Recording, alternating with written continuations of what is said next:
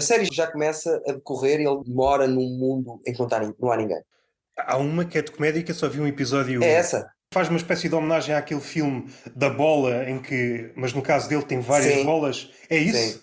Faz cruzes em cidades. Eu estive aqui. Mas descobre logo uma mulher ao final do primeiro ou segundo episódio, não é? Sim, Ah, então é descobre essa. mais uma pessoa. A certa altura estão quatro pessoas. Só que é um mundo. Eu gosto de especular como seria eu, a minha participação num mundo assim. Mas mais num mundo violento. Normalmente quando. Vamos pintar este cenário Pinta para aí, ó Roberto. pinto, mas humoristicamente. Acontecia um fenómeno qualquer, fica ao critério de quem nos estiver a ouvir. Não é bem assim.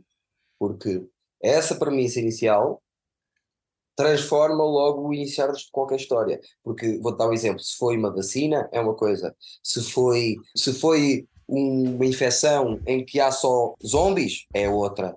Se está a haver guerra, é outra. Estás a perceber o que eu estou a dizer? Um cenário absurdo. As farmacêuticas criam uma espécie de vírus. É um vírus que Eu acho que funciona se acontecer amanhã. Na nossa cabeça. Agora, estamos aqui a especular. Amanhã, às três da tarde, sabe-se a acontecer uma coisa que tu vais contar, mas essa coisa tem- teve que acontecer para aí um mês antes. o vírus mata toda a gente que não se passou dos cornos na última semana. Ok? Tipo, não se passou, tipo, não se irritou, Não se irritou. mas tem que haver uma porcentagem de irritação.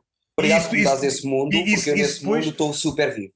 Primeiro é como essa série, vais perceber que estás sozinho, afinal não estás, e vais perceber que os sobreviventes são sobretudo humoristas, porque o humorista tem tendência para a irritação. Ok, ok, ok. Estou a gostar, estou a gostar. E, e nessa escala, como tu disseste, irritação, tu és um gajo muito irritado, mas há uma escala de irritação, e depois percebes que há um gajo que ficou quase morto-vivo porque a irritação dele não era suficientemente forte. Podem infectar as pessoas a ficarem mortas-vivas.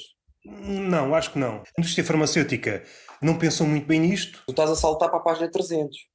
Este início todo, eu preciso saber mais coisas. Que velocidade é que aconteceram as coisas, porque eh, eu quero perceber também qual vai ser a minha percepção e, e o que é que eu vou fazer. Aquela expressão que se usa em publicidade, um contágio 360. A doença passa-se pelo ar, pela água, por tudo e mais alguma coisa. Não há forma de, ah, como é que nos salvamos? Não nos salvamos. A única forma é, a doença já está aí por todo o lado, ter-te irritado naquela última semana. Isso também as notícias estão a acontecer no momento. Se durante uma semana, se tu não te irritares, morres, não é? Não é isso que tu dizes? Segunda-feira começa a morrer muita gente, ou não? Então as notícias começam a sair na segunda-feira. Então, não dá para prever, é um bocadinho como o Last of Us. Uma espécie de efeito retroativo. Tu não te vais irritar a partir do momento que tens a doença. Tens de ter irritado. Quando tens a doença, a irritação funciona como uma espécie de sistema imunitário. Estás a perceber? Ok. Então, mas ficam. Como é que ficam as pessoas que não se irritaram? Morreram. Depois podíamos explorar a doença. Morrem logo, demora um bocado a Mas diz uma coisa, nós vamos, temos de fazer muita porcentagem aqui, Roberto, isto interessa-me, que é, Portugal tem 10 milhões de habitantes.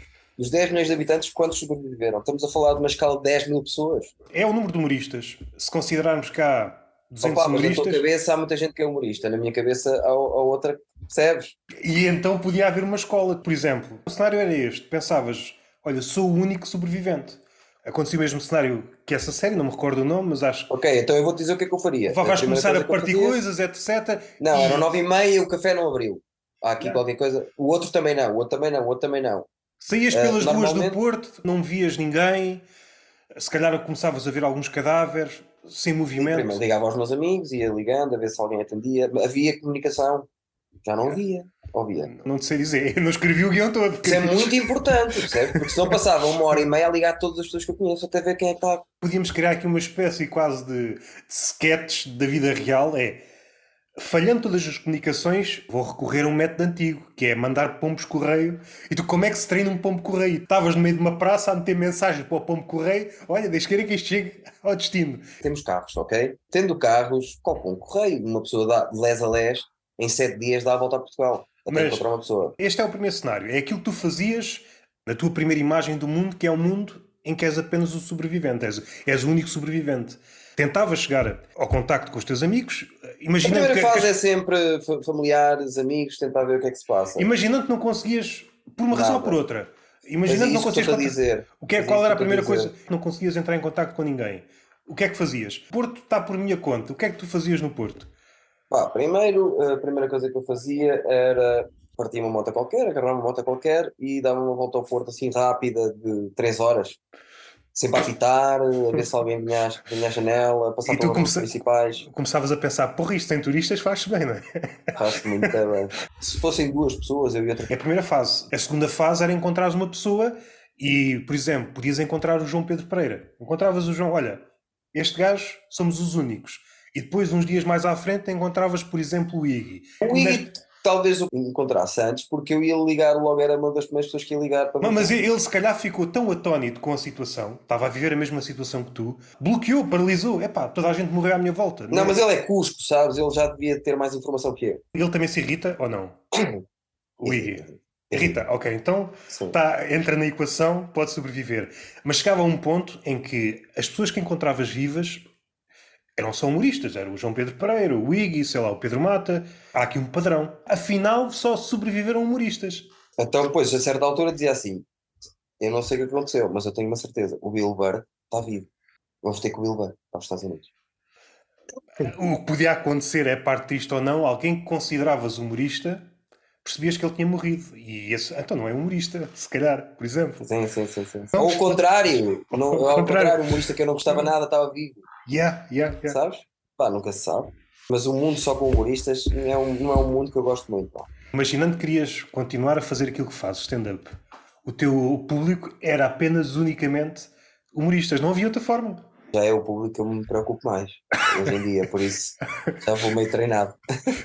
No mundo atual, tu tens escolha, não é? Há a possibilidade de entrar em elementos que não são humoristas. Sim, Neste sim, sim, mundo, como é que se chamavam aqueles filmes em que estavam uns gajos e era um gajo morto e o gajo andava sempre. É um filme pai da década do final Sei, do sei, fim de semana com o morto. É isso. E às tantas, epá, eu preciso ter na plateia gajos que não sejam humoristas. Pegavas nos mortos que estão na rua, punho punha só para- Epá, preciso de uma pessoa normal. Estou farto de fazer uma para humoristas. Nesse mundo em que tu estás a, a- a fazer, Começaste a pedir detalhes.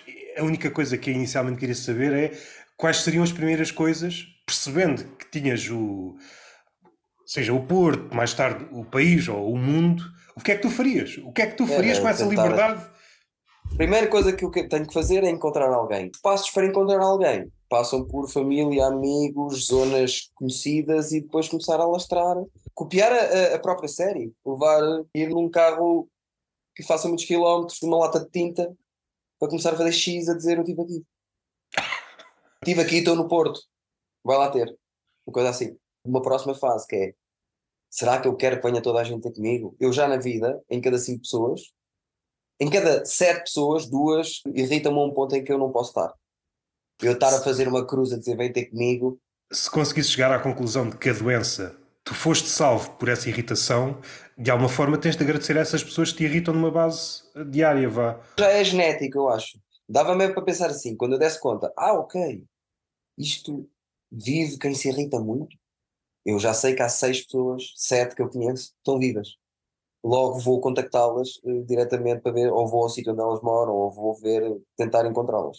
Pensando melhor nessa premissa, isto não podia criar aqui, aqui algo de paranoico, partindo do princípio que descobriam que aquilo que vos salvou foi a irritação. Supondo que a doença demorava um bocadinho de tempo até matar as pessoas, vou ter que me continuar a irritar. E essa era a tua Será? jornada. Era a tua jornada. Eu tenho tanto medo da doença, eu tenho de arranjar formas de me irritar. E como é que tu te irritas? Já é uma premissa já mais, mais profunda. Como é que tu te irritas num mundo em que quase toda a gente está morta? Não há pessoas que estás irritado. Oh, Roberto, não te preocupes com isso, que eu estava sempre vivo nesse. Sempre. Era um, tinha 172, já só me arrastava, já nem pernas tinha, sabe? Que eu para me irritar, pá. As pedras da calçada. Eu fartei-me de rir no último episódio, no podcast do João Pedro Pereira. Já tinha percebido, mas acho que ali foi o exemplo manifesto. Já foi contado várias vezes no Eduardices. Tu tens muita graça quando estás irritado. E Sim, as pessoas, mais para os humoristas, os humoristas adoram me ver irritados. aquilo que tiveste a dizer até agora faz sentido. Nesse mundo tu descabesses, eu sou presidente do mundo. Eu e o Bill Burr é sabes? Só que está sempre irritado com tudo também. Não, e o- Larry David, muito judeu, muito judeu como CEO, um bocado como o mundo, estás a ver? O Bilber, aquilo que me parece é que ele está a tentar refriar essa raiva. Já não é tão raivoso. Mas o instinto está lá. E se essa doença realmente mata por aí, ele não morre. Te garanto que não morre. Porque ele tem muito vulcão lá dentro. Quem tem o vulcão lá dentro. Já dissemos tanta coisa e acho que não dissemos quase nada, mas é o propósito destas conversas. Não vamos chegar a lado nenhum. Isto é apenas para a gente andar aqui. Não é encontrar o sentido da vida, mas é perceber que isto, no fundo, no fundo, não tem sentido nenhum. Eu estava-me aqui a recordar de algumas palavras recentes do Ricardo Ruz Pereira que estava a dizer que é impossível fazer humor quando estás irritado. É válido para grande parte dos humoristas, mas depois há um grupo de humoristas em que, e nesse grupo é preciso dividi-los novamente, pelo menos em dois grupos, é aqueles que funcionam bem com raiva, depois há outros ainda, ainda mais raros, atingem a perfeição com a raiva. Quanto mais raivosos estão, mais articulados ficam. Eu gostava bem mais. Isto não é uma crítica, eh, tenho sempre medo de falar do Ricardo, mas eu gostava muito mais do Ricardo quando o Ricardo não era preciso naquilo que comenta. Quando especulava sobre o humor. Sim. Tem fechado portas a coisas. Okay. Há humor que é humor irritado por natureza. Woody Allen, humor judeu, aquele chamado considerado o humor judeu, é um humor que parte sempre de angústias. Eu acho que o humor do Woody Allen é um gajo que vai todo ao lado. Está mais na esfera do paranoico. O humor judeu é aquele humor de, da pessoa estar sempre irritada. Tudo eu acho, chateia, é o quando, vizinho, quando, é o irmão, quando, é o... Quando pensas em irritado, talvez a figura mais recente talvez seja o Bill Burr. O Bill Burr, mais atrás, talvez o Andy Kaufman. Se bem Sim, que o Kennison, o... Sim, esse é um exemplo. E depois há um gajo que eu, eu vi um documentário... Bill Hicks. Sim, mas há um gajo... Mas mais tipo... Há um gajo que depois até se tornou verdadeiramente ativista, ajudou muito em vários casos de pornografia infantil nos Estados Unidos. Foi ele Sim. que começou a. Eu não me recordo o nome dele, eu sei que ele ainda está vivo, é da cena de Boston. Há um Sim. documentário epá, pesadíssimo, das coisas mais pesadas que eu já vi. Toda a gente está a falar dele. Ele era um comediante muito especial, que ele às vezes atirava-se para o crowdwork. Quanto mais irritado estava, mais inteligente ficava. E aquilo era sim. tipo um ciclo, é pá, ficava mais afinado, mais aguçado. Sim, sim, sim, e só descansava quando não é bater na pessoa, é desfazê-la em pó, mas de forma humorística. A grande estrela do Kill Tony hoje em dia, o William Montgomery, que acaba por fechar todos os podcasts do, do Kill Tony. Para a malta que está a ouvir, se não viram o Kill Tony e gostam muito de stand-up, vejam que é muito giro, completamente diferente. E nós até devemos falar para a frente, acho eu, mas vamos emular um bocadinho isso no ferro, porque adoramos o, o, o formato e o formato neste momento é necessário o Will Montgomery já tem uma cena que está afinada a um ponto que é ele chatear-se com coisas. O Tony já lhe dá uma catchphrase que é para ele se começar a chatear. E quando ele se está a chatear, aquilo é tão já uh, trabalhado dentro do improviso, foi ele chatear-se uma vez, sabes, dele mandar berros. Até a banda já entra com entusiasmo e a acompanhar a irritação dele, percebes? Então tudo já acompanha. Isto para te dizer que se ele disser assim, no momento em que estás irritado, é muito difícil tu criares humor, se é isso que o Ricardo Araújo Pereira quer dizer, eu posso pensar sobre isso e dizer, talvez. Em grande parte eu concordo com ele. É muito mais difícil fazer humor irritado, estando enraivecido, do que não estando.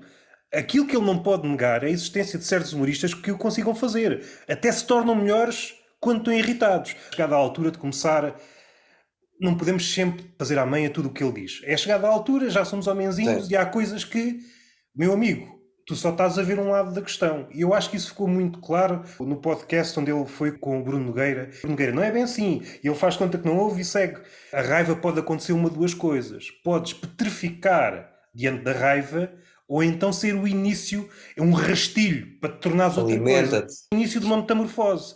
E ele só está a ver o lado da paralisação, que é isto que acontece. Por acaso motiva. Voltamos ao início deste pequeno tema, que é eu gostava mais dele quando ele não fechava a opinião sobre o humor. Eu sou da escola dele, da ideia que o humor é muita coisa. Pode-se especular de muita coisa, pode-se entrar em muitos ângulos. Tu estás a dizer não dá e falar sobre o humor, tens de ter muito cuidado. Dá sempre, o humor dá sempre. O humor é sempre outra coisa, é como a poesia. Também não é gostei sempre... como ele defendeu a Joana em relação ao, às críticas. Por exemplo, Estás a falar de. Quando foi aquela situação que ela se chama a pequenina? Esqueço-me sempre do nome dela. A Joana Marques. Sim, Joana Marques. Não gostei a maneira como ele a defendeu. Ele tem que perceber que, por mais que ele goste da Joana Marques, a Joana Marques tem 30 anos a fazer bashing. Só. A única coisa que a Joana Marques fez na carreira dela, no humor, foi fazer bashing. Eu, pouco mais fiz que isso. Está bem? Por isso até me identifico com ela.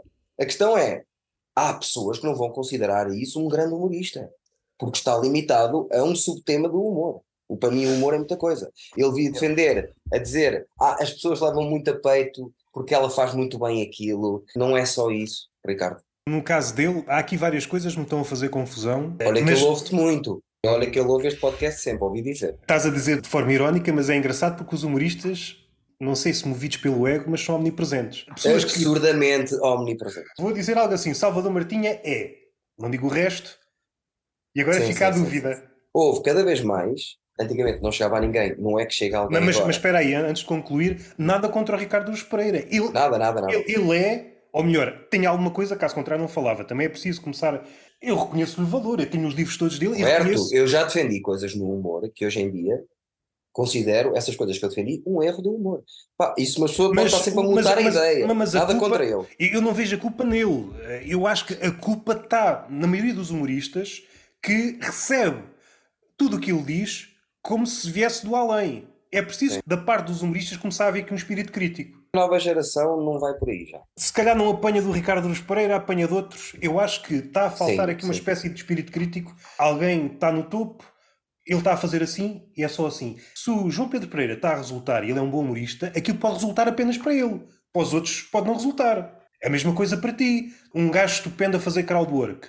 Agora não vai toda a gente fazer crowdwork porque ou se quiseres fazer crowdwork, tens que arranjar uma forma nova de fazer crowdwork. Mas por acaso, as pessoas, quando, os humoristas, quando vêm a mim lá no ferro, vão fazer crowdwork. 99,9% mas, mas, espera aí, ferro é crowdwork. Antes de fechar e para fechar a ideia, para ficar claro, nada contra o Ricardo Luz Pereira, nada, nada. é mais é contra os humoristas que recebem, seja do eu digo do Ricardo Luz Pereira porque é aquele que se tornou uma espécie de porta-voz. Os humoristas, bem ou mal, nestas questões ou não dizem nada ou citam Ricardo Luz Pereira. É que o Ricardo uh, é um bocado o, o, representante. É o santo padroeiro do humor, não é? É quem dá. Mas há coisas, há coisas que ele nem Ele é muito bom, sabe muito, mas há coisas no humor contemporâneo que ele nem sequer sonha. Percebes? Evoluções que o humor já está a ter que ele nem sequer ainda apanhou.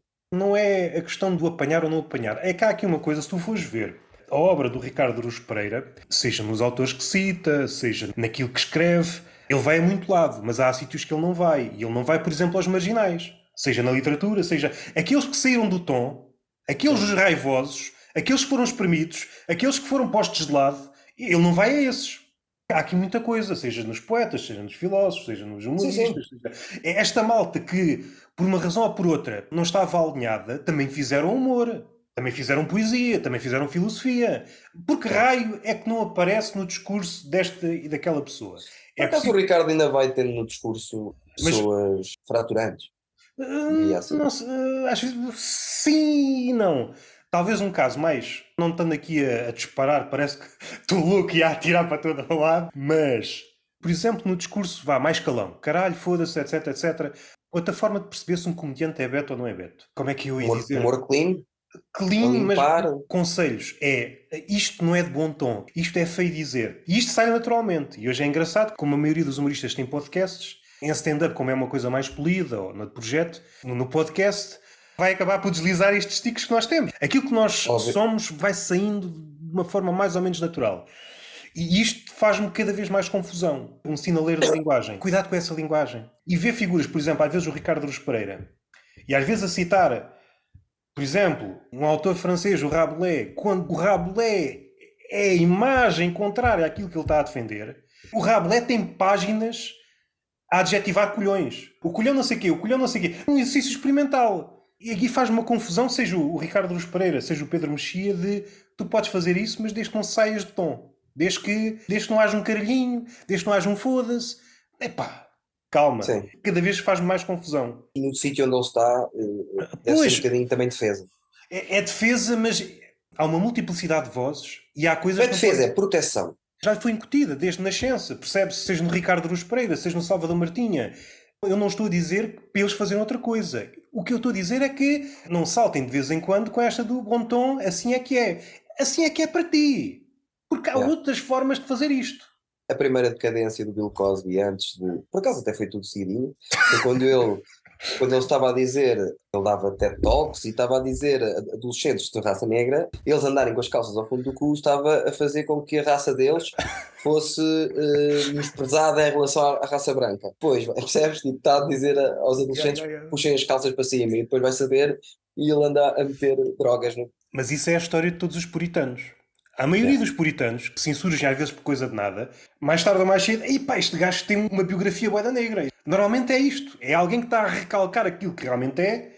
Eu não queria estar a citar nomes e, e andar para trás. E... Eu interrompi-te aqui com vários à parte e ias para algum lado. Sim, sim, sim. Mas a cena que, foi, que aconteceu ali ao fórum, naquela cena da passagem da pandemia, foi icónica. Para foi, mim. Eu, eu acho foi icónica a vários níveis. Foi icónica para ele. Sim. Mas foi icónica é quase como se fosse uma espécie de barómetro dos tempos. O que é que aquilo prova? Já viste, Diogo Faro? Ainda dizem que não serviste para nada, estás a ver? Mas eu, eu acho que, espero não morder a língua, é talvez o humorista, menos humorista, mais interessante de todos.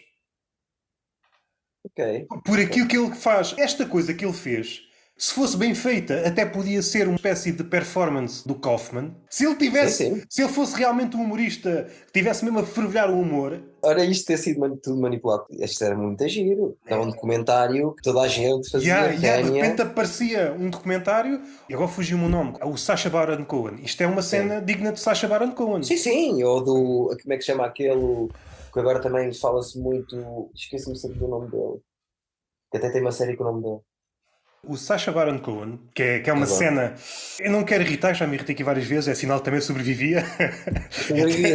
Fala-se muito do humor político. Eu acho que o humor político, pelo menos em Portugal, é uma farsa. É uma farsa no sentido em que nem chega a ser humor, nem chega a ser político. Nem fala na política a sério, nem chega a ser humor. Humor político. Estava para abrir um debate. O humor político está mais do lado do Sacha Baron Cohen, de vamos aqui apresentar a América e agora vamos esticar isto até. O humor político não é. Se dermos mais um passo à frente, vamos irritar as pessoas. Isso não é humor político. A sátira é puxar esta merda do avesso e depois logo se vê. É aquilo que o Sacha Mas uma coisa é humor político, outra coisa é humor sobre política, que é o que faz o Ricardo Escudeira. Eu acho que ele não faz humor sobre política. Eu acho que ele faz. Com políticos. O que ele faz realmente é humor sobre temas quentes que versam a política. Onde é que a esquerda falhou nos últimos 20 anos?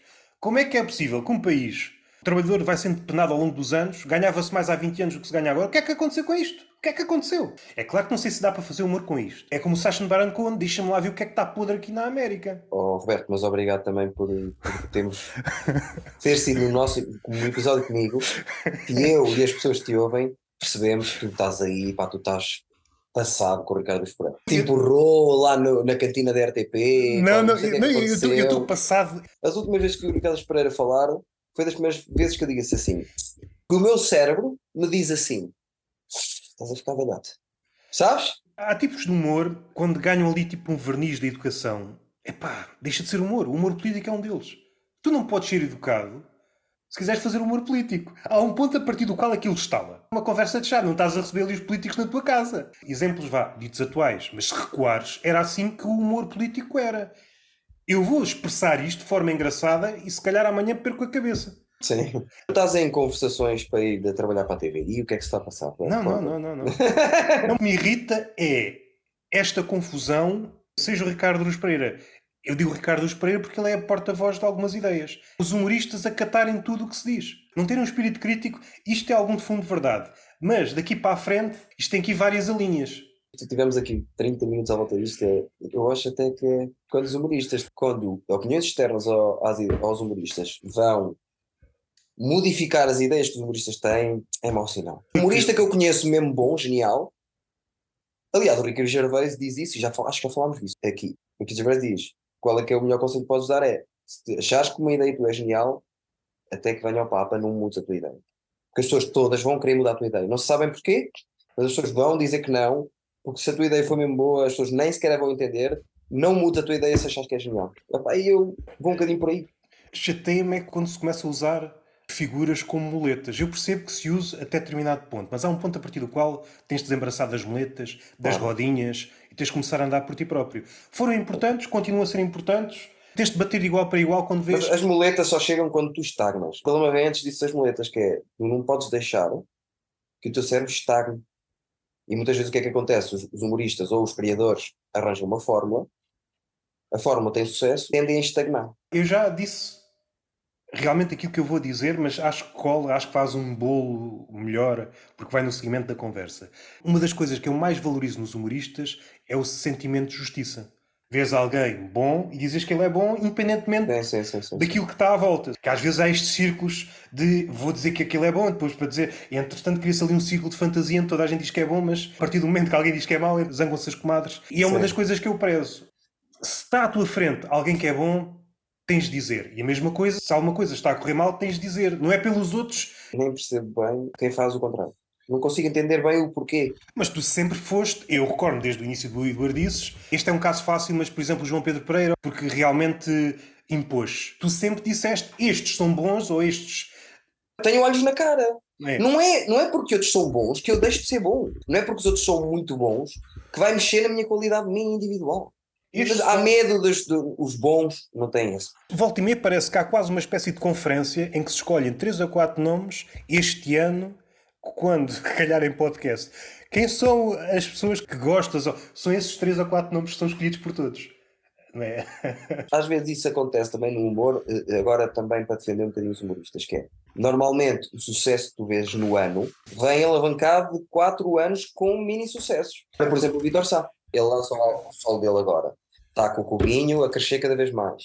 Tem o solo dele que está muito bem feito, está muito sei o quê. É um culminar de 4 ou 5 mini sucessos que ele teve de 4 ou 5 anos.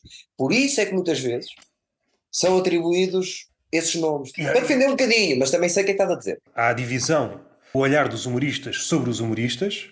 É exigível ao humorista ter o olhar mais treinado, perceber que há um caminho.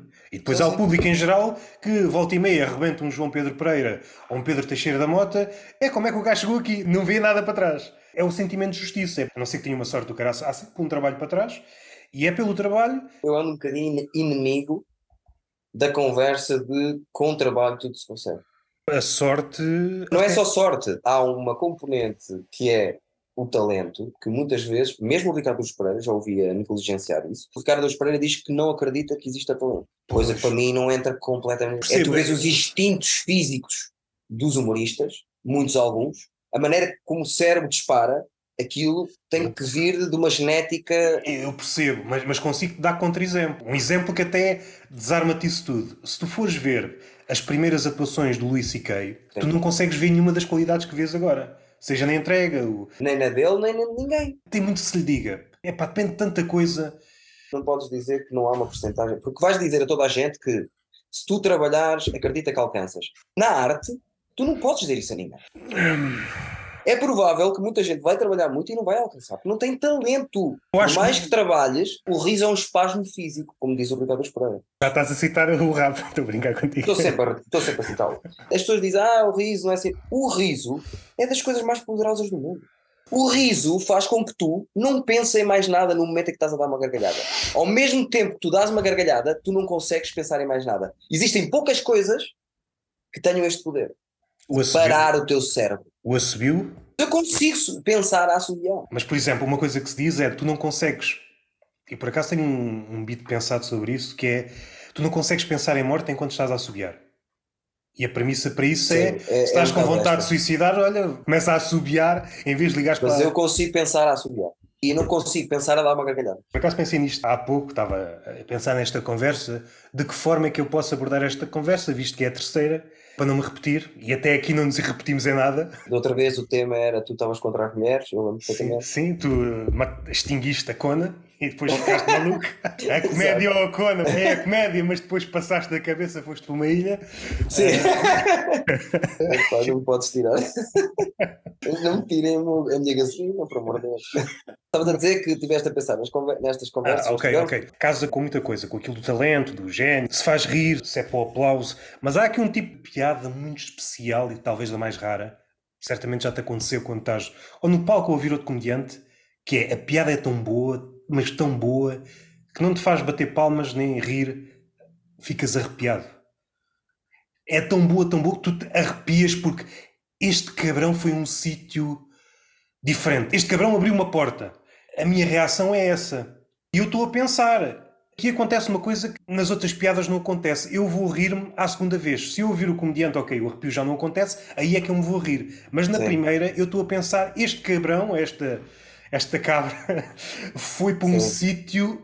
Por acaso desenvolvi um tique quando a piada. Mas depois também aí vai de encontro ao estilo do humor que eu gosto, para mim, individualmente. Mas às vezes há humoristas que me fazem dar saltinhos lá atrás. Porque normalmente vejo de pé. E quando eu dou um saltinho é porque a piada foi muito boa. Eu não sei se o pensamento está ausente dessa reação. Não está, não está, não está. Eu também não sou exemplo. De seguida é que tu intelectualizas o, o saltinho. Não, mas já disse muitas vezes. Uau, este ângulo, adorei este ângulo. Adorei a maneira como ele fechou isto. Ou adorei aquela palavra, ou adorei aquela pausa estúpida, não sei onde. Pondo isto por escadinhas do trabalho, o talento, o gênio. Pá, já não me recordo do filme. Eu até já falei aqui uma vez, foi com o Rui Cruz. Há aqui um conceito que é o riso de Mozart é dois gajos estupendamente bons, um genial e outro quase um gênio, e o quase gênio trabalha que se farta, mas faça o que fizer, nunca alcança a mestria do Mozart. Porque o Mozart é Mozart, ele é o absoluto. Sim, sim, sim. sim, uh, ou seja, tu consegues ir até muito longe com o trabalho, até claro, mesmo muito longe. Mas se o gajo talentoso ou genial trabalhar igualmente, ele está num sítio claro. só dele. Eu acho que aquilo que define um gajo genial é quando tu não consegues pôr em caixa nenhuma. Tu até podes tentar pôr uma caixa. Ele é mais assim, é mais negro, mais de observação, mas ele transborda sempre. Ele rompe o molde, ele vai sempre. Os geniais no humor são aqueles que criam novos veículos. Imaginando que tu consegues arranjar uma palavra para o que o humorista faz. Pulo naquela caixa e ele sai sempre, porque depois percebes, ah, ele é isto e outra coisa. E depois arranjas outra caixa para outra coisa e ele sai. É sempre outra coisa. E o humorista mais fraco, ao metê-lo na caixa, ele fica lá. É tipo um gatinho, é ali que ele fica. E caixas no humor, verdade. os gatos não, os gatos adoram caixas. Não sei se tem tudo a ver com o que estamos a falar, mas tem algum bocadinho que é. No outro dia eu estava a dizer ao João Pedro. Eu não sei até onde é que se pode ir com o trabalho. Vai-se mesmo muito longe. Ajuda muito, mas não faz tudo. Mas um gajo que trabalha mesmo, mesmo a sério, guiado, não é só trabalhar por trabalhar, ele vai mesmo muito longe e vai ficar entre é. os melhores. Só que o topo não vai ser para ele. Há um gajo que não tem nada a ver. Eu recordo-me ver um filme de, de, artes marciais. Estava um monge a definir o que é o Kung Fu. A mestria do Kung Fu é quando ele se torna parte da tua respiração. Sim, sim, sim, sim, sim. E a mesma coisa é quando atinge a mestria numa arte qualquer. Aquilo já faz parte de ti. O que eu queria defender no meio disto tudo, tu não és talentoso e trabalhas, podes conseguir. Quando tu não és talentoso e não trabalhas, não consegues de certeza. Sim. Quando tu és talentoso e não trabalhas, podes conseguir e vende-se um bocadinho o contrário, a ideia contrária. Fomos um bocadinho mais profundos. Mas pronto, isto para dizer o, à parte que eu queria dizer que era, eu e o João temos gravado o IQ juntos. Em princípio, vou estar lá uma temporada com ele todas as semanas no IQ, porque jogamos bem a conversar os dois. Não tem nada a ver, pronto, fica o plug do IQ, se quiserem ir ver. Estávamos a falar e eu estava-lhe a dizer que tinha gostado muito do Fábio Pascoal e, e estávamos os dois a dizer, porque gostamos os dois muito do Fábio Pascoal, para que ele tem coisas e que às vezes são pormenores eu vou-te citar um, um beat do Fábio Pascoal. O Fábio Pascoal diz, Para cá sem vai, ver agora. Vejam o solo, vejam o solo, está incrível. Está mesmo. Eu não quero estragar aquilo, mas tem uma sequência, só para explicar, não, quero, não vou aprofundar muito a piada dele. Tem uma sequência que ele diz que a namorada dele consegue tudo o que ele quiser, tudo o que ela quer, porque ele não tem paciência. Ele à terceira já lhe está a dizer que sim, eles estão a morar juntos só porque ela lhe pediu muito. Ou seja, o outro gajo tu... talvez sobrevivesse. Sim, não, o a escola era uma das pessoas que eu conheço, ligava-lhe logo porque, olha, isto aconteceu às duas da tarde, eu às oito estou com o Fábio, certeza absoluta. Absoluta, é a pessoa que mais nervosa é, mais irritada é uh, intimamente sem as pessoas saberem. E agora vou dar uma referência que se calhar a malta mais nova não apanha. Não apanha jogo Street Fighter 2. Um nível de bónus em que a tua função era partir um carro à chapada. Sim, sim, sim. E... era. Eu estou-te a ver a fazer isso, não há chapada. Meu pontapé, mas está com uma cena qualquer e partir um sim. carro só por partir. O dele é à volta disso. Toda a gente consegue tudo com eles, basta insistir. E que tem medo que um dia a namorada lhe diga: Olha, Fábio, que tal irmos uh, raptar um anão e tratá-lo como se fosse nosso filho e ficar para nós? Ele diz: então, Mas agora vamos fazer isso? Tu és doido, isso é legal, e o coitado do anão se nem quer, o que é que tu estás a dizer? Anda lá, anda lá, anda lá. E ela vai insistir tanto, ela vai insistir tanto, vou dizer, ah, pronto, anda lá, vamos lá raptar o anão, pá, pronto, vai-te lá calçar. E eu e o João achamos, coincidentemente, rimos muito nesta coisa do anda lá, vai-te lá calçar. No beat todo, o que nos fez dar a gargalhada foi ele dizer mais baixinho, no fim, mesmo fechar, tipo, anda lá, vai-te lá calçar, porque ele já está, pronto, é certo que nós vamos raptar um anão, já que é certo que nós vamos raptar um anão, vai-te calçar e vamos despachar isso, que eu tenho mais que fazer. Sem querer intelectualizar demasiado o beat, porque às vezes, ao fazermos isso, damos cabo da comédia, mas o que ele está por aí nessa frase final, até então houve uma espécie de arco de anormalidade. O anão é, isto é bada estúpido, e a última frase é o regresso à normalidade. É mais que isso, para mim faz-me rir muito que eu conheço, e o que ele quer que chegue ao público é pá, já que é para raptar um anão. é para despachar, claro, não é? É para despachar. Vamos despachar que eu tenho mais que fazer. E eu gosto disso, pá, isso faz-me rir. No outro dia, o Contente no Ferro estava lá eh, a fazer um texto novo e vira-se para um público e diz assim: Acredita, meu, isto vem from the heart. E ele dizer from the heart, naquele sítio, fez-me rir como poucas piadas, grandes piadas já me fizeram rir. A maneira como ele disse aquilo, a velocidade que disse para a pessoa que foi e em inglês, acredita em mim, estava da frase. Isto vem from the heart. É sensibilidade, às vezes. Não digo que é manhosa, é diferente. O humorista, às tantas, tanto ouvir piadas, começa a achar piada a coisas que é às vezes a maioria não acha. Eu já vi tantas piadas, yeah. já vi tanta coisa que às vezes é os pormenores, esses pequenos pormenores. É, é os pormenores porque as outras coisas tu se calhar mais ou menos previas. Tu nunca ias prever que ele dissesse isso. O Fábio Pascal também tinha outra piada, às vezes que chegava ao ferro e dizia assim: pá, olá pessoal, estou muito contente por estar aqui, mas pá, vou ser, ser, ser sincero com vocês, preferia estar no meu sofá. Já me arrependi de vir. Se fosse agora, não vinha. Sabes? E só ele entrar com essa atitude, que é aquele humor judeu, que é pá, quero estar em todo sítio, menos no sítio onde estou. Yeah, yeah. Eu estava-me aqui a, a, recordar desses episódios que fizeste com o João Pedro Pereira no podcast dele, e estava a ver o, o João Pedro Pereira. É claro que ele ainda é novo, eu estava a ver no olhar dele uma cena que eu vejo em poucos humoristas, sejam da idade dele ou mais velhos, é o brilho do olhar quando está a fazer comédia e quando percebes a piada ainda está a vir. Percebes que a punch está a vir pelo olhar de João Pedro Pereira. Sim, sim, sim, Às vezes por circunstâncias da vida, coisas que não têm nada a ver com a comédia, o olhar vai-se apagando, mas ali nota-se que está vivo e dá para perceber. Mas ali também, o que estás a ver também é a coisa de ele ter resolvido ali nó que tinha ali no podcast que não conseguia resolver, que era Sim, nota... queria que aquilo fosse orgânico e agora comigo sente que aquilo está orgânico, então está super feliz porque já estava a afetar o tempo que ele passa a escrever e a desenvolver stand-up, porque estava tão preocupado com que o podcast estivesse ao nível que ele gosta. O brilho também vem daí. Ele na última leva, e não sei quando é que começou, quando ele começou a levar mais o podcast a sério, seja isso que for, sim, sim, sim, mas notou-se um salto do caraças. Eu recordo num episódio em que ele estava sozinho e houve lá uma parte, eu fartei-me de rir porque estava a ouvi-lo enquanto estava a andar de carro, feiras medievais. Ele a dizer que ia comprar ou comprou um caderno, eu achei aquilo era engraçado. É muito fácil dizer que alguém tem ou não tem talento. Só vês isso na prática. E ali ele mostrou. Foi tocar um tema que já muita gente tocou, uma feira medieval. O João tem um trunfo muito lixado, que é que eu acho que é um trunfo na vida muito grande e as pessoas não dão muito conta disso, que é o João é muito mais inteligente do que parece à partida. O primeiro comediante que eu me dei conta que fazia isso, se bem que se calhar a, eu acho que no, no, João a decalagem, eu não conheço o João, por isso não sei quão inteligente é que ele é na vida real, por isso não, não percebo qual é a diferença. A primeira vez foi com o Rafinha Bastos.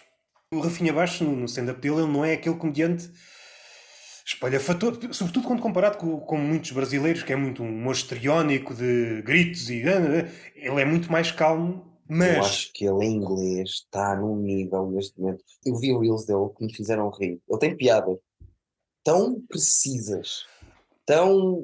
Há um programa, não sei se ainda existe, que é hum, a Roda Viva, se a não me falha. É um Sim. programa de entrevistas em que o convidado está no meio e rodeado, por acaso é um conceito muito fixe. Eu gostava de fazer isso um convidado e rodeado por humoristas, cada humorista Sim. ia fazendo. Podia ser um roast, mas não tinha necessariamente ser um roast, era fazer perguntas. Mas acabava por ser eh, violento. Podia não ser um roast, mas era violento. Era fazer perguntas, umas mais sérias, outras mais engraçadas. Esta imagem de o convidado estar no meio, eu acho que ainda tem mais poder que um roast.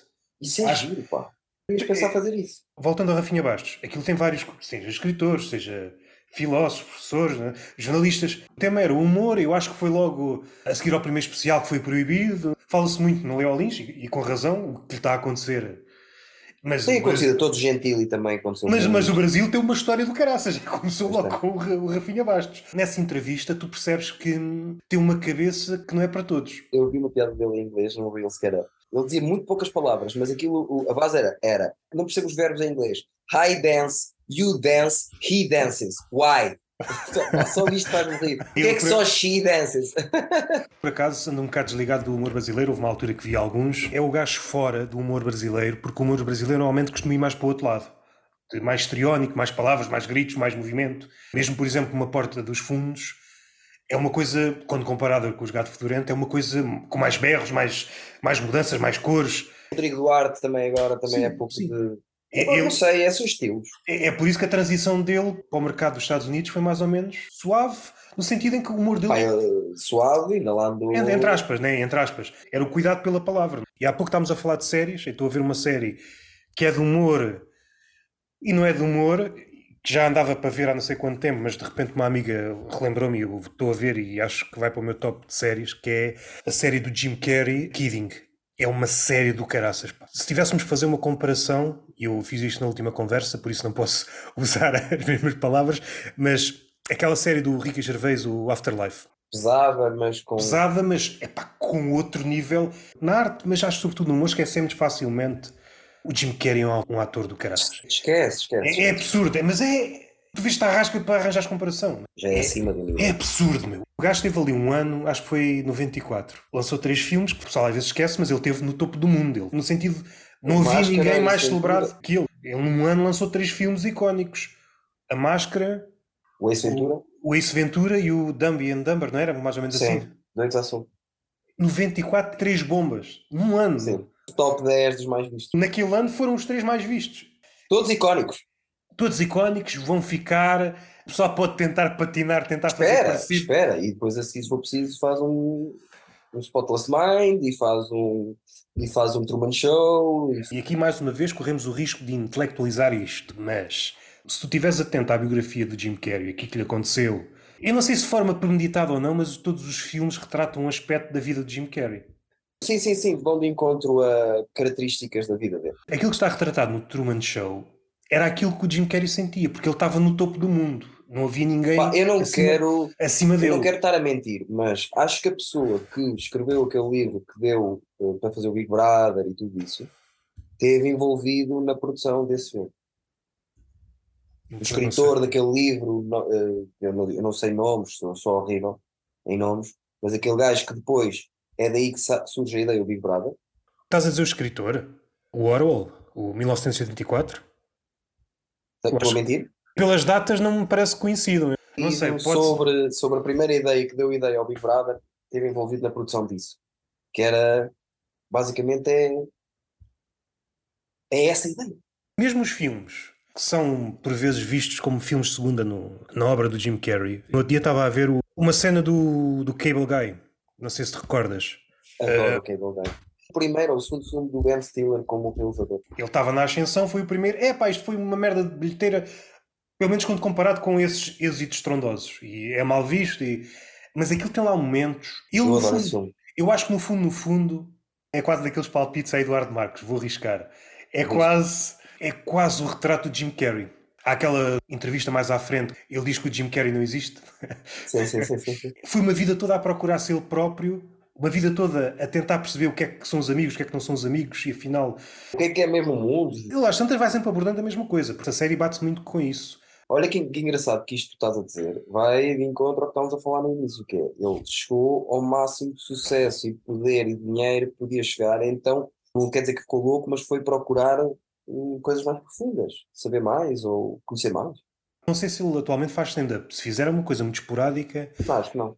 Ou é daquele tipo, tipo Eddie Murphy, diz que faz e depois faz uma coisinha pouco e depois desaparece. Não, não faz, não faz. O Eddie Murphy, se calhar dá uns 10 anos ou uns 15 anos esta parte, e este ano é que ele vai começar a fazer e depois não faz. Uma malta que vai lá à casa dele, que há muita malta que vai lá à casa dele, está-lhe sempre a pedir, ele diz que sim, que vai fazer, mas não faz.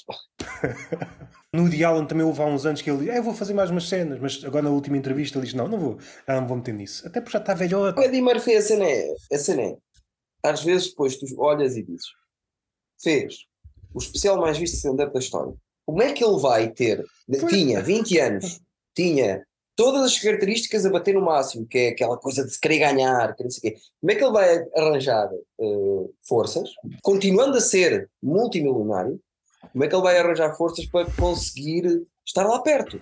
Se for um gajo competitivo, olha e diz assim, pá, não.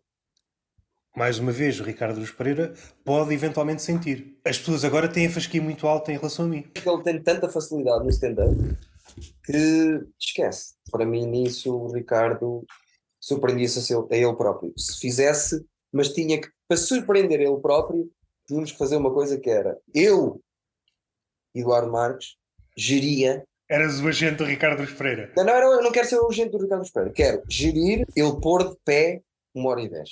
Então fica aqui esta proposta, façam chegar. Ricardo, eu ouvi dizer que o Ricardo ouve sempre, Roberto, sempre, não falha um. Ricardo, se quiseres um dia fazer uma hora e dez e ser uma hora e dez que vai marcar para sempre o stand-up nacional, porque eu não vou escrever por ti, não estou a falar nada disso, estou só estruturalmente preparar uma hora e dez, eu quero ajudar. Quero que ele faça 200 datas daquilo. Antes. Ok, ok. É só isso que eu quero. Ainda não indo para esse assunto, devemos lá chegar. Há pouco falaste da meia hora. A tempestade perfeita, Sim. E o Ricardo Luz Pereira, é para uma hora não, mas faço meia hora. Um gajo que andou tanto tempo sem fazer stand-up, só faz de vez em quando no Brasil. Olha que tu não sabes, por acaso, infelizmente, nós não tivemos Porto Comedy Fest este ano, não quer dizer que Para um ano uh, volto, não não é? haja Porto Comedy Fest, nunca mais, mas, já que falas disso, eu não queria estar aqui a abrir muito uma ideia que é mentira, que não houve nada de concreto, mas eu estava a lutar uma coisa engraçada, Roberto. Estive ali perto de Acho que vale a pena insistir. Nós estivemos aqui, eu acho que de forma adulta, a falar sobre as coisas que não achamos tão bem no Ricardo Luz Pereira, mas agora é inegável o valor dele, e neste caso, Eu fui host do Maxime, a convite de Nuno já agora a agradecer, da setlist, e por acaso estava lá ele a ver. E sete ou oito minutos daquilo que eu estava a fazer como host do Maxime foi a sorte do senhor, e ele, o senhor era eu, e ele estava na sala, a sorte do senhor é que eu não moro aqui. Essa é a sorte dele. Porque eu vos garanto que eu agarrava numa daquelas uh, que se manda para o ar e monta-se em qualquer lado, e punha-me à porta da casa dele, e só saía dali quando ele fizesse stand-up. E ele estava do outro lado, eu a falar para o outro lado da plateia, sabes? E ele estava lá sentado a ouvir isto. Vou fazer a minha parte, Roberto. Mais não posso fazer. Mas acho que é uma boa altura. Não sei se ouviste a última conversa que ele teve no Humor à Primeira Vista. Ouvi partes. Normalmente, quando desse assunto chega à baila, ele é muito perentório e diz que não. Nesta última conversa, ele já não foi aí. Já, Não, ficou, já, ficou, já ficou no talvez. Oh, Roberto, tu que tens mais. eh, pronto, agora estás meio chateado com ele, mas tu que tens mais contato com ele, pá, liga-lhe lá e diz-lhe que eu estou a pedir. Eu concordo exatamente contigo. Onde ele se aproxima mesmo do stand-up, se fores abrir um livro do de Temáticas, há certas coisas que ele disse em rádio, aquilo funcionaria, nem precisava de mudar nada. Esquece isso, tu vais a ver ele no Levanta a fazer stand-up e o texto que ele fez com 20 anos ou 21 que ele tinha, que era, já, era igualzinho a, a como está hoje, só que tenho que um bocadinho mais branco, é igualzinho, é assustador o quão igual é senhor aos 21 anos já de camisa e não sei o quê. Tu vais ver os textos que ele fez e os textos que ele fez são completamente à frente do tempo dele. Ele, se quisesse fazer stand-up, por isso é que eu estou a dizer, não pode ser ele a dizer, olha, eu vou fazer uma hora. E isso não vai chegar para nós conseguirmos o que queremos. Temos que me envolver a mim na equação, Roberto. Eu tenho mesmo que me meter na cabeça que ele tem que fazer 200 datas. O que é que eu quero com isto? Que em 2024, à terça-feira, um dos residentes do, do Ferro Comedy Club seja Ricardo Pereira, a testar era- 10 minutinhos aqui e ali. Percebes? Com pica e com ideia de fazer. Voltando até uma ligação que ninguém faz, não é assim muito fácil de fazer, ligando o Ricardo Luz Pereira e o João Pedro Pereira, há uma coisa que os une. São os dois humoristas. É aquele brilho nos olhos quando falam de humor. E no Ricardo, mais louvável, porque passaram estes anos, é muito fácil um gajo desencantar. Obrigado por estás a falar do Ricardo Pereira, tem um brilho no olhar, João Pedro Pereira tem um brilho no olhar, e estás a falar comigo que sou um dos, dos brilhos no olhar. Mas é mais quando choras ou não? Eu tenho aquela frase mítica, Roberto, que é: para alguns o humor é um hobby, para outros o humor é um trabalho, para mim é a minha vida. Quando pensamos em arte ou humor, é- isto é tudo muito subjetivo, mas eu acho que há um critério que separa as águas. É pá, tem de ter paixão. Acho que era o Herbert Weller, acho que ele dizia: tem de ter inquietação. Se não tiver inquietação, é pá, esquece arrumar trouxa, vai a tua vida. É verdade. Subscrevo, subscrevo. Caso contrário, é só uma questão de tempo até o robô assumir o teu lugar. Pá, temos aqui muitas perguntas, nós estamos aqui perdidos em não sei o quê, já. Ai, fizeram, fizeram perguntas. As nossas conversas são, são, eu acho que são sempre interessantes até, pronto, mas faço meia culpa por estar nela, não é? Mas um bocado desarrumadas. Deixa-me fazer um apontamento que O que vale é que este podcast é só mesmo para ouvir, porque se as pessoas tivessem acesso a ver-te, iam, iam pensar: o Roberto é um intelectual de merda.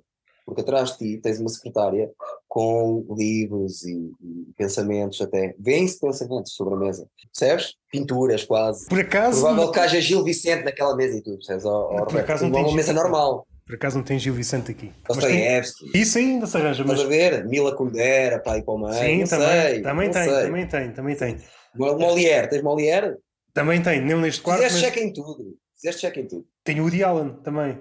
De Alan, Kafka, Também, tem essa malta ver? toda. Tem essa malta toda. Saramago, de certeza. Sim, noutra conversa recordo-me passámos por alto no nome que também me diz muito, o Pirandello, que é Sim, um. pá, Pirandela é fixe. Falámos disso, não?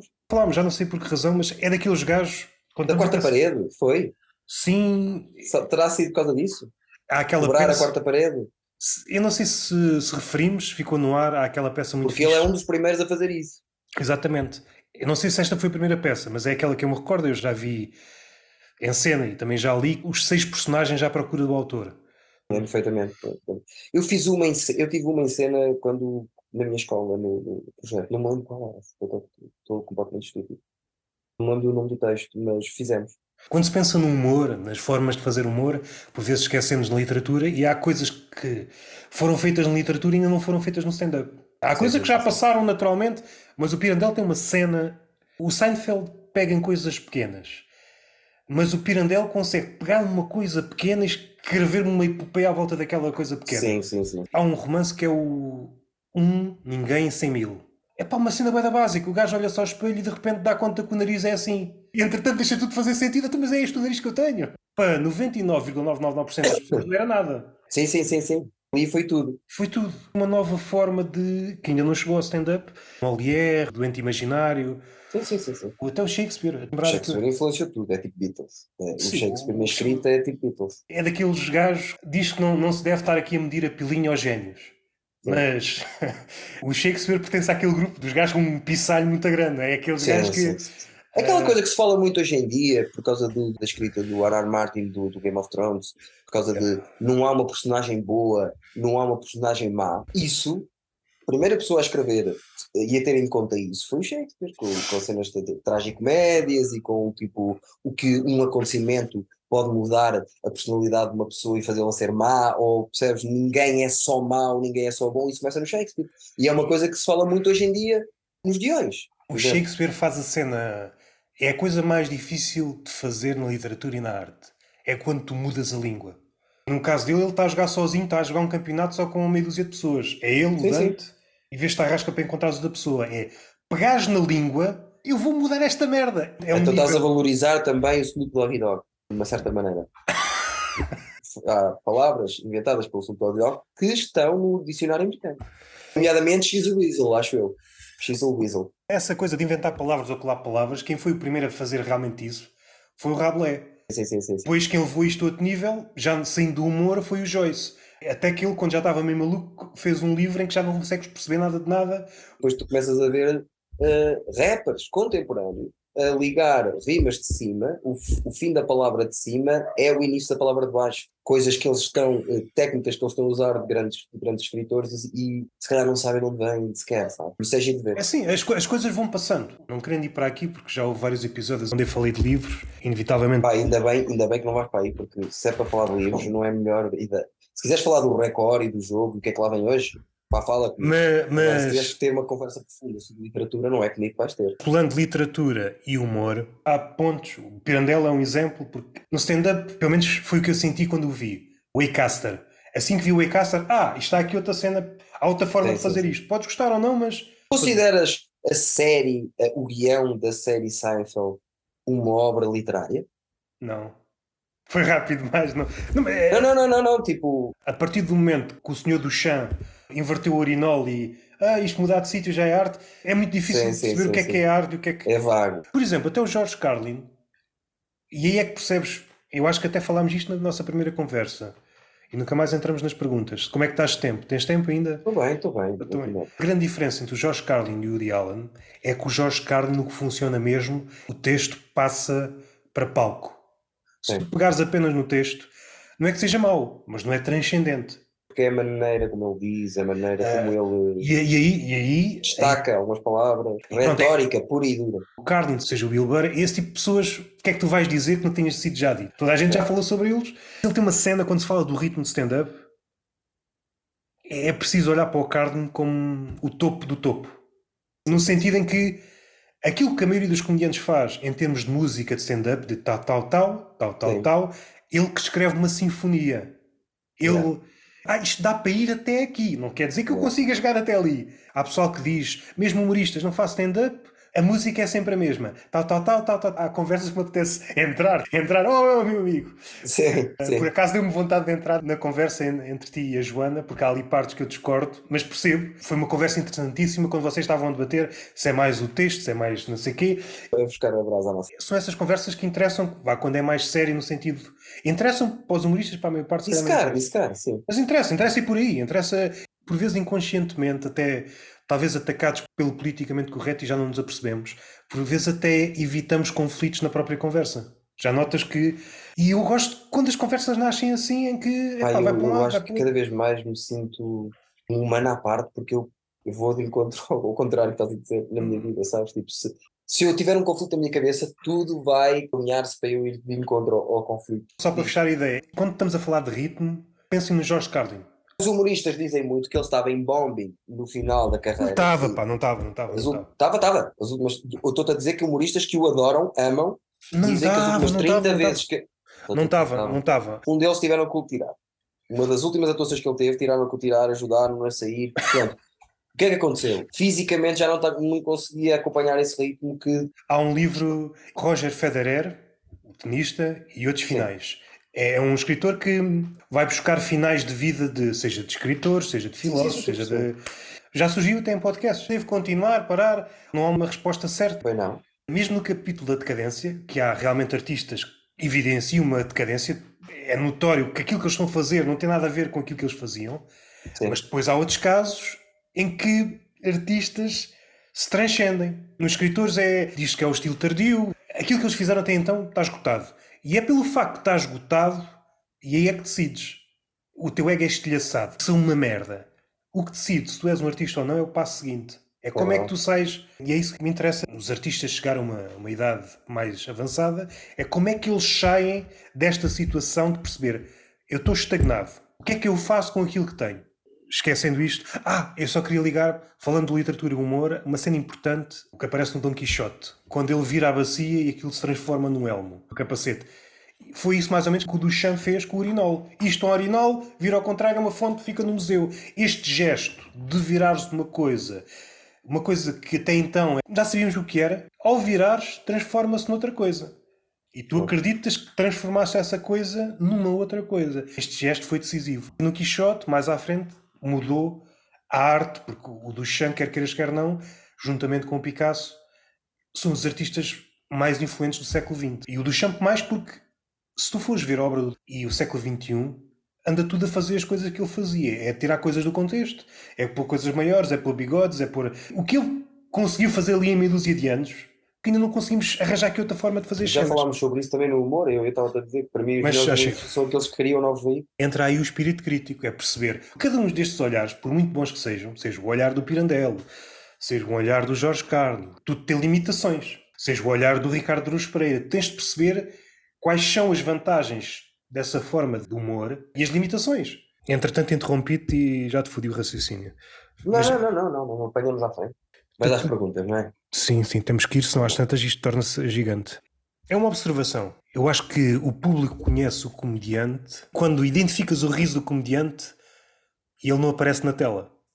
É o caso Sim. do Vitor Sá, Sim, é o teu caso porque o teu riso é característico. é, são É. risos peculiares. Também estamos Posso- assim justos para um riso normal. Sim, mas se calhar cabe ao humorista arranjar um riso com destaque. Mas Mas eu não arranjei nada, aconteceu ser assim. Ligação, sim, mas uma espécie de entusiasmo secreto, estar a ver um- uma cena do João Pedro Pereira e alguém gosta do Vitor Sá, ouve o riso do Vitor Sá. Há ali um quentinho. Concordo. Quando o público se interessa por isso, é sinal que quer ter uma ligação. Pá, mas eu tenho um riso peculiar, é normal que as pessoas reconheçam o meu riso. O teu riso sempre foi assim ou foi mudando ao longo do Sim, tempo? sim. Um amigo- Eu tenho um amigo meu na, na faculdade que diz: Tu tens o riso. Ah, morrer em Las Vegas, como é que se chama o ator? Sabes o filme Morrer em Las Vegas? Pá, assim de repente não estou a ver. Faz os 60 segundos, aquele filme. O For Coppola que mudou o nome, o ator. Pá, Que era a assim de- família For Coppola que mudou o nome só para não ser. a- Nicolas Cage. Tenho o riso do Nicolas Cage no Morrer em Las Vegas. É uma coisa muito específica. E ainda por cima, é um filme que ele está alcoólico e mata-se. Por isso, vê o que é que os meus amigos acham do meu riso. Eu é mais dilemas sobre conas e livros, é o que eu sei. Já vi que sim, já vi que sim. Consideras-te um especialista em Conan? É isso que estás a dizer? Teórico. Ah, ok, ok. Pode ser um especialista teórico. Hum. Ok, ok. não sei, não sei. Segundo ouvi dizer, cada cona é diferente. Segundo ouvi dizer. Cada Conan é seu Conan, não é? É um pretenciosismo da minha parte dizer que Opa, da- do, do que eu vi, Roberto, também não, não é que seja um gajo muito vivido. Do que eu vi, eu vou subscrever essa frase, não sei de quem é, se é do teu amigo Ricardo Espreira ou de quem é, mas eu concordo. Hum, Do que vi, é, todas são olha, diferentes. outra falha do Ricardo Aruz Pereira. Como pouca Conan. Isso não sei. Fala pouco da cona. Sexo fala pouco, por acaso fala pouco. Yeah. Parece-me um homem pachorrento no sexo e que não é uma coisa que o interessa assim tanto. Isso aí já é um retrato psicológico. Não queria nada fazer isso. Posso dar um contra-exemplo. Os japoneses.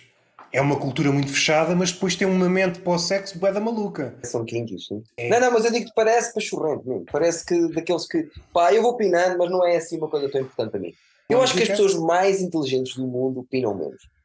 Precisam menos disso. Se eu soubesse o que sei hoje, não tinha tirado curso nenhum. Estás a dizer? Eu acho que tu é por outras razões, se calhar. Ah, ok, estás a dizer pela minha cara, é isso que estás a dizer. ok. Não, eu não estou a dizer nada. Não, é que podes dizer, então quer dizer que isto é, que é um rosto. Não. Segundo a lógica, és um país fechado e depois por trás tens uma mente muito rica em termos sexuais. Seria expectável, Ricardo Luz Pereira, esse discurso, e depois vai-se a descobrir ele tem uma cave onde às vezes aparecem seis mulheres. Vai acontecer algumas vezes em que isso acontece. Eu quase que ponho dinheiro, não muito de 15 euros, também 15 não quero euros. investir muito. Como ele é pachorrete no sexo, agora a mulher pode vir aqui dizer, pá, um dia cruzar-se comigo e dizer assim: olha, ouvi o. Nós por acaso estamos sempre juntamos a família para ouvir o, o Roberto. E tu estavas a dizer aquilo, olha, estás muito enganado, porque o meu Ricardo, tu não imaginas. E eu digo, olha, desculpe, boa surpresa. Estou-me a recordar e a pensar sobre o sketch em si. Há um sketch do Gato Fedorento, acho que é o Zé Diogo Quintela que está, está a fazer, que está a fornicar, e acho que é a mulher que diz qualquer coisa errada do ponto de vista gramatical. E ele para. Sim, sim, sim, acho que eu. E eu estou a que- ver o Ricardo Luís Pereira a ser mais ou menos assim. Desculpa lá, não é assim que diz esta palavra, se é para isto. Isto tem graça, mas indo ao fundo da questão, eu acho que está errado. O sexo não tem nada a ver com a palavra. É outra coisa. E É quanto mais palavras metes no sexo, pior é. Há um poema muito fixe do Alberto Pimenta, de um poeta português. Não sei quase nenhum poema de cor, mas a ideia era mais ou menos essa. O homem chega, não diz nada, a mulher eh, está lá, não diz nada, acontece qualquer coisa, não diz nada, ele sai, ela fica e ninguém diz nada. Ou seja, o interessante era o ato, não era? Seja no sexo, seja na morte, qualquer palavra é desnecessária. Tu não, É quando a morte acontece, o que é que tu vais dizer que faça sentido? E no sexo a mesma coisa. Chegamos à conclusão que achamos que andas com saudades, ó ó, Roberto. Tens Não tens vou pôr a leitura em dia, ó ó, Roberto. O puto do sexto sentido pergunta: Como nasceu o conceito das. Ah, caralho, li mal. Como nasceu. Estavas a falar de quando? Pronto, agora estou com a cabeça perturbada. Normal, Com- normal, ficas muito assim. E eu já assumi uma cena boa, porque se eu tirar os óculos, há sempre aquele critério, depende de pessoa para pessoa, aquilo que tu consideras belo ou atraente, mas se eu tirar os óculos, é tudo desfocado e vai tudo. Ou então não vai nada, depende. Eu às tantas, às tantas estou aí, pá, estou desfocado, estou a precisar de óculos ou estou a precisar de cona, não sei. Ou das duas, não é? Também seria engraçado chegares à médica, é pá, preciso de óculos novos, não, você precisa de cona. Exato. Não, olha, então é assim. Não vejo bem, estou mal a então é assim. eh, eh, Receito-lhe eh, três faladas. De 8 em 8 horas, é assim, fogo 8 em 8 horas, pá. Pá, muito, doutora. Então, o puto do sexto sentido, Sei quem é. falei com ele há pouco tempo, como nasceu o conceito das novas noites do ferro? As novas? As novas. Necessidade. Como as antigas. Necessidade. Já começaste? Vou começar a semana que vem. Primeira é quarta-feira. A nossa ideia, eh, as noites que eu crio normalmente são, são noites necessárias para o circuito. É a conclusão que eu chego. A primeira foi esta das terças-feiras, que era as noites de teste, que já falámos em todos os podcasts que nós fizemos aqui. Todas as terças-feiras, juntam-se ali entre 5 a 6 humoristas. Eu sou o host e a ideia é testar ali 10 minutos e testando material para depois levar para os teatros. E cobrimos isso. Cada vez mais estamos a chegar ao máximo que isso pode, a que isso pode ir. Temos a sala cheia, os humoristas estão a crescer lá, realmente os humoristas estão a, a, testar texto. Então achamos, porque também estão a fechar alguns regulares no Porto, achámos que precisávamos de mais. Também porque há muita gente a pedir open mics. Cada vez menos posso ter open mics misturados numa noite de terça-feira, porque a noite de terça-feira foi para níveis que, pá, no início éramos 4 ou 5 mais ou menos bons, agora posso dizer que são 30, sem, sem me incluir a mim, são 30 muito bons. E, e, aquilo vai, e aquilo depois acaba por funcionar ao contrário do que. Se incluires a ti, fica 31 a 29. 29. faz pior o open mic do que faz bem. E, eu, e o meu yeah, objetivo yeah. foi sempre ajudar o open mic. Então, dentro desse, dessa ideia, criámos quinzenalmente, e por, também porque chegámos ao nível máximo de pessoas que levamos lá em média, achámos que podíamos oferecer coisas diferentes às pessoas e poder também dar espaço aos open mics de crescerem e de terem o, o, espaço que está a faltar para eles. Criámos duas noites. Uma vai ser um, um, um, podcast com um painel, numa de termos cinco open mics que fazem cinco minutos e conversam cinco minutos connosco. A ideia é eles fazem cinco minutos, são open mics. Caso corra mal, têm a conversa. Eu, Zé Bernardo, e um convidado que depois será um humorista experiente, fechará todos os episódios a fazer 3 minutinhos, 5 minutinhos, que é para o público lá em casa também educar um bocadinho o público a perceber o que é o Open Mic, a diferença de um Open Mic que tem 3 datas para uma pessoa que tenha 700 datas, independentemente de gostos. Yeah. Esta foi, é, quinzenalmente vamos ter ali, isto vai fazer com que 10 pessoas se estreiem novas por mês, 10 novos Open Mics. E depois certo? isso vai para a internet. Vai para a internet, quer corra bem, quer corra mal, quinzenalmente. Mas... Chama-se trailer, e vai ser um podcast. Também é uma ferramenta para o circuito aqui do Porto crescer. Sempre a pensar no circuito. A outra noite é o oposto disto. É meia hora, dois humoristas sólidos, fazerem meia hora cada um, porque cada vez mais humoristas vão fazer meios solos ou meias horas quando vão com as agências. Nunca testam essa meia hora seguidinha em lado nenhum. Cada vez menos pedem meia hora. Então, o que nós quisemos fazer foi cobrir, na terça e na quarta, conseguir cobrir uma noite em que levam humoristas a fazer 5 minutos, estão a começar, uma noite em que tem 10 minutos, humoristas a fazer 10 minutos a testar material, e uma noite com dois humoristas a fazer meia hora sólida para testar, para depois ir para teatros. Isto é tudo, sinceramente, foi como com a ajuda do José Bernardo que desenvolvemos estas ideias, mas isto é tudo, faz todo o sentido ali no ferro. Gostei muito da reação do público, mesmo nas compras de pós-bilhetes das primeiras noites, e gostei muito da reação dos humoristas. É sinal, tenho feeling e está tudo uh, a correr bem ao ponto de pensar que foi um crescimento natural do ferro se transformar um bocadinho mais num comedy club. Não é, mas tem ali. Juntamente com isto, estamos a ter muitas propostas de estrangeiros que eu e o Zé Bernardo também estamos a usar o Ferro Comedy Club nesse veículo, sem as pessoas saberem de vez em quando temos lá um italiano, ou um russo, ou um brasileiro, ou não sei o que, a fazer para o seu público. Ainda agora teve lá um russo, esgotou a sala com 80 lugares, com bilhetes a 45 euros. Sabes? Tipo, um mundo à parte, muito bem. Há aqui russos em Portugal, há muito russo que saiu da Rússia, há muito. Percebes? Então há espaço para nós também fazermos isso. Estamos a transformar aquilo num mini comedy club. Três tipos de noites, estamos três tipos de preço. Temos o preço a 3 euros do podcast simbólico, temos o preço a 6 euros que se mantém e temos um preço 9, 9 euros para os meios solos, porque também já é, não é material para testar, é material sólido que os humoristas vão lá fazer. O primeiro vai João Pedro Pereira e Tiago Fonseca, que são dos meus humoristas favoritos. Acho que os dois estão preparados para mostrar meia hora ao público e são os primeiros dois. Posso já adiantar os próximos nomes, que vão ser também. Nós tentamos jogar um nome que tenha mais público que o outro, mas que tenham qualidade os dois. Os próximos são o Jorge Gonçalves e o Carlos Contente. O Jorge, esta conversa aqui, isto é, é o que é. Estou a ver se não dou nenhum salto de raciocínio. Dá para ver se o comediante tem graça na conversa, dá. Mais que isso, o que dá para ver melhor ainda é a agilidade mental. É que tu sim, apresentas sim. uma coisa e se ele consegue sair dessa coisa ou não. Sim, sim, e isto pode não ser necessariamente uma piada, mas isto é a gênese do humor. Se calhar é mais a gênese, por exemplo, do crowdwork, ou de uma situação inesperada, consegues dar uma resposta imediata. Tu a criar texto convém às vezes ter respostas imediatas, ali no texto, a criar um texto, a escrever, percebes? Eu estou a perceber o que estás a dizer. É uma mecânica do, do corpo que dá a entender que a pessoa vai ser bom humorista. É muito difícil um humorista ser bom e não ter agilidade mental. É, Exatamente. Isto para dizer que achas que o Jorge é ágil. Puxei por ele na conversa, teve ah, sempre à altura. Está, está sempre à altura. Está. Sem situações em que tu não estás à espera, ele não sabe o que é que eu vou dizer e eu muitas vezes também não sei o que é que eu vou dizer e ele apresenta logo uma solução boa. Eu considero o Jorge Gonçalves um dos humoristas mais menosprezados de Portugal. Vou-te ser sincero. Normalmente tenho a brincadeira. Estou-me a lembrar da conversa que tu tiveste com o João Pedro Pereira e ele. Não depois... sabes há quanto, em quantos podcasts, em quantos sítios eu já disse o Jorge Gonçalves é uma merda. Em muitos sítios, mas eu acho, eu gosto muito. Vais acabar? Como é que eu ia dizer? Não, não vou acabar. Mas, ok, é uma pausa. Vais ele, dizer que o Jorge é uma merda? É uma pessoa, ele também é uma pessoa inteligente. E o que é que ele fez? Ele sempre que sobe a palco hoje em dia, grita, mas grita mesmo, porque quando foi ao ferro, nota-se mais isso, estamos a atuar os dois, quando passa o microfone, ou quando recebe o microfone de mim, diz uma salva de palmas para Eduardo, que é o melhor, melhor humorista deste país, pessoal. Não há ninguém igual, vocês estão a brincar ou quê? O que é que vocês estão a fazer? Vocês estão a brincar comigo. Então, o que é que ele faz? Eu desenvolvi aquela minha alcunha e fui eu próprio que desenvolvi do MDP e ele está a fazer tipo, ai, tu queres me deitar abaixo? Então eu vou-te tratar muito bem. E resultou ao Roberto, eu não sei se isto foi tudo propositado e pensado da parte dele, mas a verdade é que resultou que eu agora tenho, ando a ser carinhoso com ele. Isto para dizer que são fases. Se calhar já não te sentes tão confortável para dizer o Jorge Gonçalves é uma merda.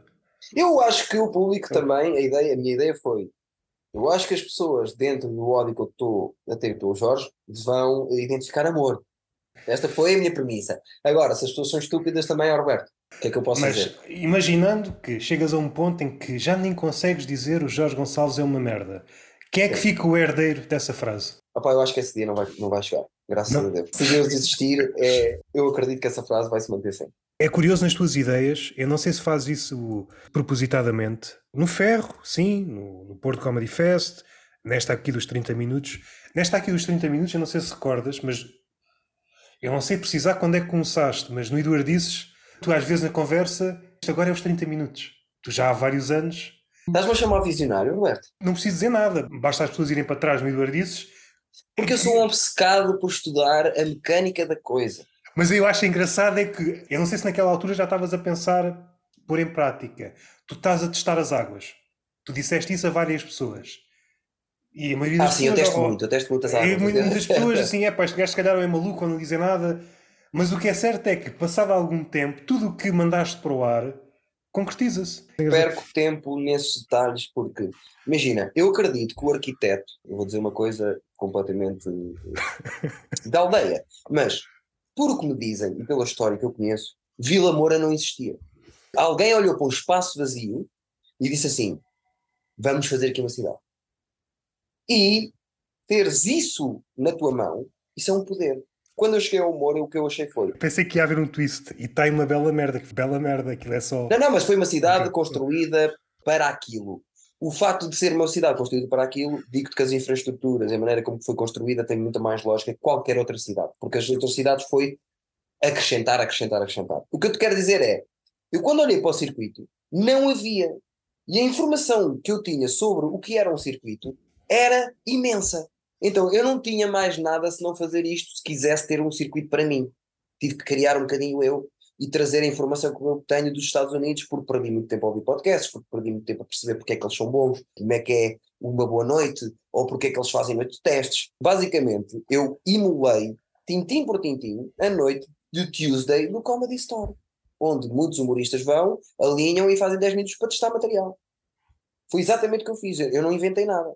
O Porto Comedy Fest, não sei se te lembras, que é, eu dizia-te noutros episódios, qualquer país que seja uh, artisticamente contemporâneo tem que ter um festival fundado. E eu lutei foi disso, foi haver lacunas no, no circuito onde eu posso, e é quase uma obrigação minha, estás a ver? Se eu dei conta disto e não há, e se eu quero isto para mim, se eu não criar qualquer coisa, não vai haver nada para mim. O que eu estou a tentar fazer é queimar etapas, uh, ao que nos falta. Penso muitas vezes assim, por isso é que me surge a ideia do, do podcast, por isso é que me surge a ideia dos meios solos, é como é que nós. Porque quando não há circuito, a única coisa que não existe são os humoristas intermédios. Há os maus e há os conhecidos. Isso vai sempre haver. Os intermédios que estão no circuito e quase ninguém os conhece, esses é que, é que levavam por tabela por não haver circuito. E os meios solos vêm de encontro a isso, é vamos dar veículo, uh, porque os, Eu defendo muito que os médios humoristas agora são os melhores. Foram os que entraram no circuito, foram os que fizeram 700 datas a fazer stand-up, são aqueles que o Teixeira da Mota se cruza e diz mal. É pá, eu se calhar se quero fazer stand-up tenho que fazer sem datas, senão é fedido. Vou dizer uma coisa, não precisas comentar. Eu recordo-me de ver a fotografia do Pedro Teixeira da Mota quando foi ao Porto Comedy Fest. Pela cara dele parece que levou uma tareia. No sentido em que Sim. epá, de repente vi três ou quatro gajos que estão no outro nível. Achei-o muito melhor pessoa do que, eu, do que eu achava que ele era. Quando ele no, no dia a seguir tem uma conversa eh, sobre isso mesmo, que é. E não foi tanto ele ver dois ou três que são melhores que ele, ou dois ou três. Foi mais de ver a máquina a funcionar. O nível mínimo das coisas. O nível de dizer assim, eu se quero ser stand-up comedian, tenho que fazer stand-up e preparar meus textos. Percebe-se que aquelas presenças no Porto Comedy Fest mudaram o E Teixeira ele da Mota. isso, ele Só a aparecer fez mais. cento, cento e tal datas. E ele escreve mesmo no Patreon dele, depois mandaram-me, eu não, eu não sou, eu sou patrão com ele, mas não, nada contra ele, gosto muito dele. Ele mandaram-me o texto que ele escreveu que aquilo mudou mesmo a perspectiva que ele tinha em relação ao palco e stand-up e tudo. Isso para mim também é um bocado uma vitória de nossa. De... Não sou eu que criei nada, percebes? Se não houvesse talento à volta, eu não fazia nada. Se eu não tivesse o João Pedro Pereira, se eu não tivesse o acesso completamente direto a um Fábio Pascoal, a um João Pedro Pereira, a um Carlos Contente, a um Tiago Fonseca, a um Jorge, nada disto ia ser assim, porque as pessoas não vão encher uma data por causa do host. Vão se foder. Isso não vai acontecer. Depois uma coisa puxa a outra, pessoas que ainda não são tão boas, mas veem, ah, afinal, não querendo alongar isto, porque temos aqui uma data de perguntas, seja o, João Pedro Pereira, seja o Carlos Contente, seja o Iggy, de outra forma. O Iggy foi importante porque, passado um bocado, lançou logo um solo. E os humoristas Sim. ficaram, epá, afinal dá para lançar algum solo, não precisamos ter 20 anos. Começámos a fazer meios solos, a quantidade de meios solos que aí anda. Yeah, yeah. O meio solo até pode ser importante até outro nível. Houve uma altura, não sei se já acabou, mas havia. Não é mania, é a cena. Grupos de stand-up, 4, 5 pessoas, mas rapidamente acabavam porque. Olha, agora há pouco. Já não me lembrava disso há muito tempo. Podia acabar por uma de duas razões. Não há público, não são suficientemente. não são atrativos para o público. Nem é questão da qualidade, é. Não chamam público e acaba. Mas acho que aí era mais tipo as agências a criarem, eh, quando não havia circuito estabelecido, era as agências a criarem eh, sítios para poderem pôr. As agências perceberam que o, o humorista intermédio precisa de, de rodar. Eu noto muito a diferença, agora não se pode muito dizer isto porque há o Lisboa Comedy Club, mas eu noto mesmo diferença nessa coisa da- do ritmo de, ter- de estar a, a atuar entre os humoristas de Lisboa e eles próprios comentam muitas vezes isso em relação ao Porto, porque nós atuamos muito, é só isso. Eu não estou a dizer que são melhores, têm mais talento. É uma questão de, lá está, olha, ir contra aquilo que eu estava a dizer de trabalho. No stand-up, isso aplica-se muito. Trabalho, vais notar a diferença. Em relação ainda aos grupos, eu acho que há aqui outra coisa. Uma é não resultar porque não são caras suficientemente fortes para encher. E a outra são todos suficientemente fortes que, apesar de encherem, percebem, depois de contar o dinheiro, o que isto é para dividir por 4 ou por 5. Acho que nem é tanto isso, é, é mais tipo, era uma maneira de criar 10 minutos. Já não há tanta essa necessidade de criar 10 minutos porque há E- coisas de sítios estabelecidos. É claro que a história do stand-up em Portugal é curta, tínhamos de estar a, a sair do stand-up e pensar na música. Quando toda a gente já tem um nome e de repente, é, se calhar sozinho ganho mais dinheiro. Eu vou dizer uma frase que costuma dizer o João Rogan, que acho que dá para fechar esta conversa, que é que eu subscrevo. Nenhum humorista devia receber dinheiro no primeiro ano que atua. E o primeiro ano nos Estados Unidos equivale a 300 datas. Eu subscrevo isso. Ninguém é humorista antes de 300 datas, não vale a pena se quer falar de dinheiro. Entre estas duas, duas vertentes, é fazer uma tour a solo e fazer sim, uma sim, tour sim, sim. em grupo, eu acho que há aqui um ponto intermédio que pode ser muito interessante. Fazer É uma, interessante e tem que se explorar, porque senão depois não, uma- uma dás o tour- salto é fodido. Uma tour a duas pessoas. Sim. Porque afinas 30 minutos, outra pessoa afina 30 minutos Dobro Consegues- do público. e tens uma tour. Ainda é rentável. Indo para outra pergunta, se nisto. Vamos tentar ser mais breves. Eu, eu- eu vou tentar. A culpa se calhar é minha. Não, não, é- assim, Divaga, divaga. Caralho, a culpa é nossa, a culpa é minha, vá. A culpa é minha. Vou ficar com a dois, culpa. vá. Não, ficamos os dois. Ficamos os dois. vá. Ok, Parece. Tá bem, então vá, fica lá. Ok, Se pois queres já- pagar, paga tu. o Pedro M. Soares pergunta: Fuck Mary Kill, Bobby Lee, Salvador Martinha, João Pedro Pereira. Fuck, marry e kill. Sim. Bobby João Lee, Pereira, Bobby Lee, Salvador Martinha. casar com algum dos três e enfrentar os cornos. Kill, gostando muito, pá, mas tinha que ser. eh, Ia por justiça. Kill era o Bobby Lee. Porra! É o, mais, é o mais velho. Tens uma t-shirt do Bobby Lee, tens uma t-shirt do João Pedro Pereira. 23 anos, o João. Só quer saber, tens ou não João tens? foi uma aposta minha. O João foi o primeiro gajo que eu gritei a dizer assim: Sim. vocês não imaginam o que é que veio daí. E foi mesmo. Deixa-me ver até onde é que vai, percebes? É uma coisa do meu Ainda não- Eu não posso não- matar. Eu vou casar com o, com o Salvador, vou matar o Bobby Lee e vou foder o, o João Pedro Pereira. Ma- Mas responde-me sucintamente a esta pergunta. O João Pedro. Pereira já chegou a um ponto em que é merecedor ter uma t-shirt? Ou seja, de vestir a t-shirt com o nome do João Pedro Pereira? O João Pedro Pereira, eh, independentemente de onde chegou, é merecedor ter uma t-shirt minha, porque, eu assisti a tudo. E estar ao lado e ninguém me contar, porque se me contassem eu não acreditava que as paredes abana- abanam como uma pessoa a fazer rir as pessoas, se transforma de estarem todos os humoristas a dizer ele é só saltos, para de repente toda a gente dizer assim, hands down, este puto é inacreditável. E ele merece uma t-shirt minha porque a quantidade de vezes que os feitos dele me deram força para eu ser melhor, merece mais t-shirt que qualquer outro, qualquer outro. Usavas uma t-shirt com o nome dele, por exemplo. Sim, porque é uma das pessoas que hoje em dia mais me influenciam e não é tanto por o que ele faz e eu, e eu estar a fazer o que parecido ao que ele faz, mas pelo que ele alcança e eu estou a assistir, estás a ver? Tipo, ele mostrar que é possível. Um dia vai haver um humorista do Porto, vai bater tanto que as pessoas vão se esquecer de Lisboa. Vai haver um ano em que vai haver um humorista que vai estragar a escala do Porto, porque o Porto está com humoristas fodidíssimos. Isso aconteceu. Eu vi isso acontecer. Eu disse isso antes e vi isso acontecer. Vale muito para me dar força a mim. Como entertainer, dizer, ah, é possível? Siga, siga, siga. São sempre assuntos, se não temos aqui 5 horas de conversa. Ele mostrou, ah, não é preciso estar em Lisboa para. Aí eu não disse a coisa mais importante. Eu vou dizer aqui uma coisa que é, que é polémica. Cá estaremos daqui a 10 anos para falarmos, ou 15 para falarmos dela. Eu acho que nunca houve um stand-up comedian do nível do João Pedro, em Portugal. Na história de Portugal. É contemporâneo, percebeu o circo. Chegamos muito tarde a mecânica do que é, que é o stand-up a sério, de onde é que ela vem dos Estados Unidos, que é o que são, eles que criaram. Só agora se fazem 300 datas por ano. Só agora existe um humorista com 23 anos que pode só dedicar a vida toda a fazer aquilo. Criaram-se as circunstâncias, não é só o talento dele, foi criar-se as circunstâncias, tudo, tudo, tudo à volta, mas eu acredito mesmo, e isto não é eu vender os meus amigos, porque o João não precisa ser vendido já. Mas eu acredito mesmo que o João, independentemente do estilo dele, se gostas ou não, o João é o melhor stand-up comedian da história de Portugal. Não vi nunca vi nenhum humorista conseguir fazer o que ele fez, de tremer as paredes. No humor. Eu estou a dizer, não estou a dizer no humor, estou a dizer no stand-up. Se vais sim, para o humor, já sabes que Sim, sim. recai sim. sempre no Bruno Nogueira por causa dos veículos. É só uma questão de tempo até aparecer alguém, também levar-nos-ia muito longe. Estamos sempre a pensar no stand-up, mas também já faz falta de pessoas que se batam de igual para igual.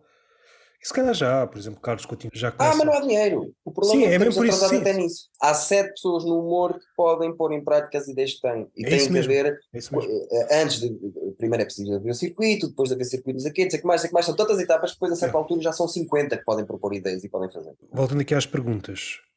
O Roberto Correia, só comediantes. Porquê é que os habitantes da Guarda se chamam E gitanienses. egitanienses, né? Egitanienses. Os do Egito ficaram ofendidos. É esta a pergunta. Antigamente a zona da Guarda, eh, antes de haver cidade Fazia Guarda, parte, fazia parte era, do Egito. era a Gitânia. Chamava-se a Gitânia. Até há uma loja de produtos de áudio egitana. Egitana, não é? Há como- Gitânia. Egitânia. É pá, sou eu que estou a falhar. É, é, é Epá, um também não sei. Eu sei que já mandei vir e, Sei que nós somos egi- egitanienses, mas vem daí. se encomendares qualquer coisa de lá, chega-te logo no dia a seguir. É uma coisa. Trabalha muito bem. O preço é capaz de ser do melhor do mercado. Já, Essa já qualidade, história da minha vida. O Joca, já percebeste porque é que as primeiras 50 datas são tão importantes? Eu tenho conversas muito profundas com, com o Joca sobre humor e somos de polos completamente opostos. Ele é do humor técnico e humor de, sabes, de mais matemático, e eu sou do humor eh, vamos, vamos partir cordas, vamos esticar a, a ver até onde é que vai. Não estou a dizer que o, o Joca não faça isso, mas lá está. Eu, eu costumo sempre dizer que as primeiras 50 datas para mim não interessam, o texto. Não sei se é por aí que ele está a dizer. As primeiras 50 datas, eu tenho muito essa conversa de saber ocupar o espaço, saber ter uma voz, saber ter uma cadência, procurar. eh, Sentir-te confortável em palco, procurares a, a tua voz. Quando eu digo voz, é tudo isso, é físico. Se calhar é isso que ele está-se a referir. Subscrevo. Muito importante as primeiras 50 datas. Catarina Rajado, o que achas do Henrique Silva? Pá, vó, é o humorista que mais me faz manter-me no, no ferro. Eu gosto muito de gajo meta, pá. No stand-up, gajo meta fazem-me rir muito e ele tem coisas que eu nunca vi. E como eu nunca vi, aquilo eh, desperta-me sempre curiosidade. Nunca fez um curso de escrita e, e às vezes é o mais técnico de nós todos sem saber. E isso é que me faz acreditar que aquele bicho, apesar de ele não saber sequer o que é que está a fazer, nem quando vai fazer, mas quanto tempo vai fazer assim, mas opa, o que eu sei é está ali uma cabeça do humor. Mas da conversa que eu tive aqui com ele, daquilo que eu me lembro, ele consumiu muito e consumiu logo boas referências. Fez o, o processo como eu, conheceu mais americano primeiro do que conhecia o português. Foi exatamente o que eu fiz. Eu já conhecia tudo em, nos Estados Unidos e o, o Pepe, o Pedro Pedrosa, que foi humorista em, em tempos, disse-me: pá, tu queres ser humorista, deixa conhecer o que há em Portugal. E eu, é verdade. E comecei e mergulhei, e agora hoje em dia sou provável que seja a pessoa em Portugal que conhece mais humoristas, porque pronto, também sou programador lá do Ferro e temos seis por semana há quatro anos. Rui Mesquita, ah, isto, isto não é uma pergunta, é só uma afirmação. Acho que só merece insultos e elogios que é minimamente relevante em algo. Rui Mesquita. Isto é um ataque a mim? Deve Volta-me a ler. Mandem perguntas, críticas, elogios e depois a sim, resposta sim, deve sim, ter sido: Acho que só merece insultos ou elogios que é minimamente relevante em algo.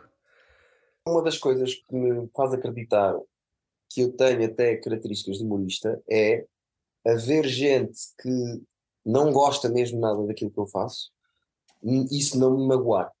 Eu não posso uh, ser tão criterioso no que eu gosto no humor e depois haver público que é criterioso comigo e não gosta. Aliás, eu muitas vezes até digo a essas pessoas que dizem coisas assim, subscrevo, pá.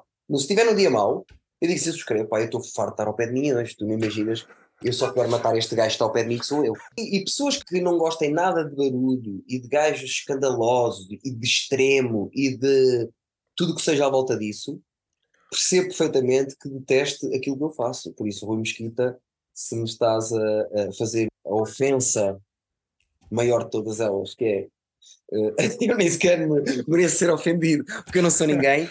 Pá, eu, eu grito montes de vezes, eu sou residual no humor neste momento. Eu considero-me residual no humor. Quero chegar um dia a algum sítio, acho que tenho capacidade para chegar a algum sítio, mas mesmo que chegue lá ao sítio, vai sempre haver gente que me detesta e eu percebo perfeitamente. Rui Mesquita, põe-te à vontade. Está tudo bem. Já deve ter sido feito em sketches. Alguém que se chateia porque o outro diz exatamente isso. Achas que eu não sou suficientemente bom para ser ofendido? O que é que eu tenho a menos que os outros? Ofende-me se faz favor. Então, mas isso até há, até há aquela coisa de uh, Drama Clown. I amuse you. O João Pesci no. Ah, sim, sim, sim. Sabes? Mário Mendes, 29. Obrigado pelo Eduardices.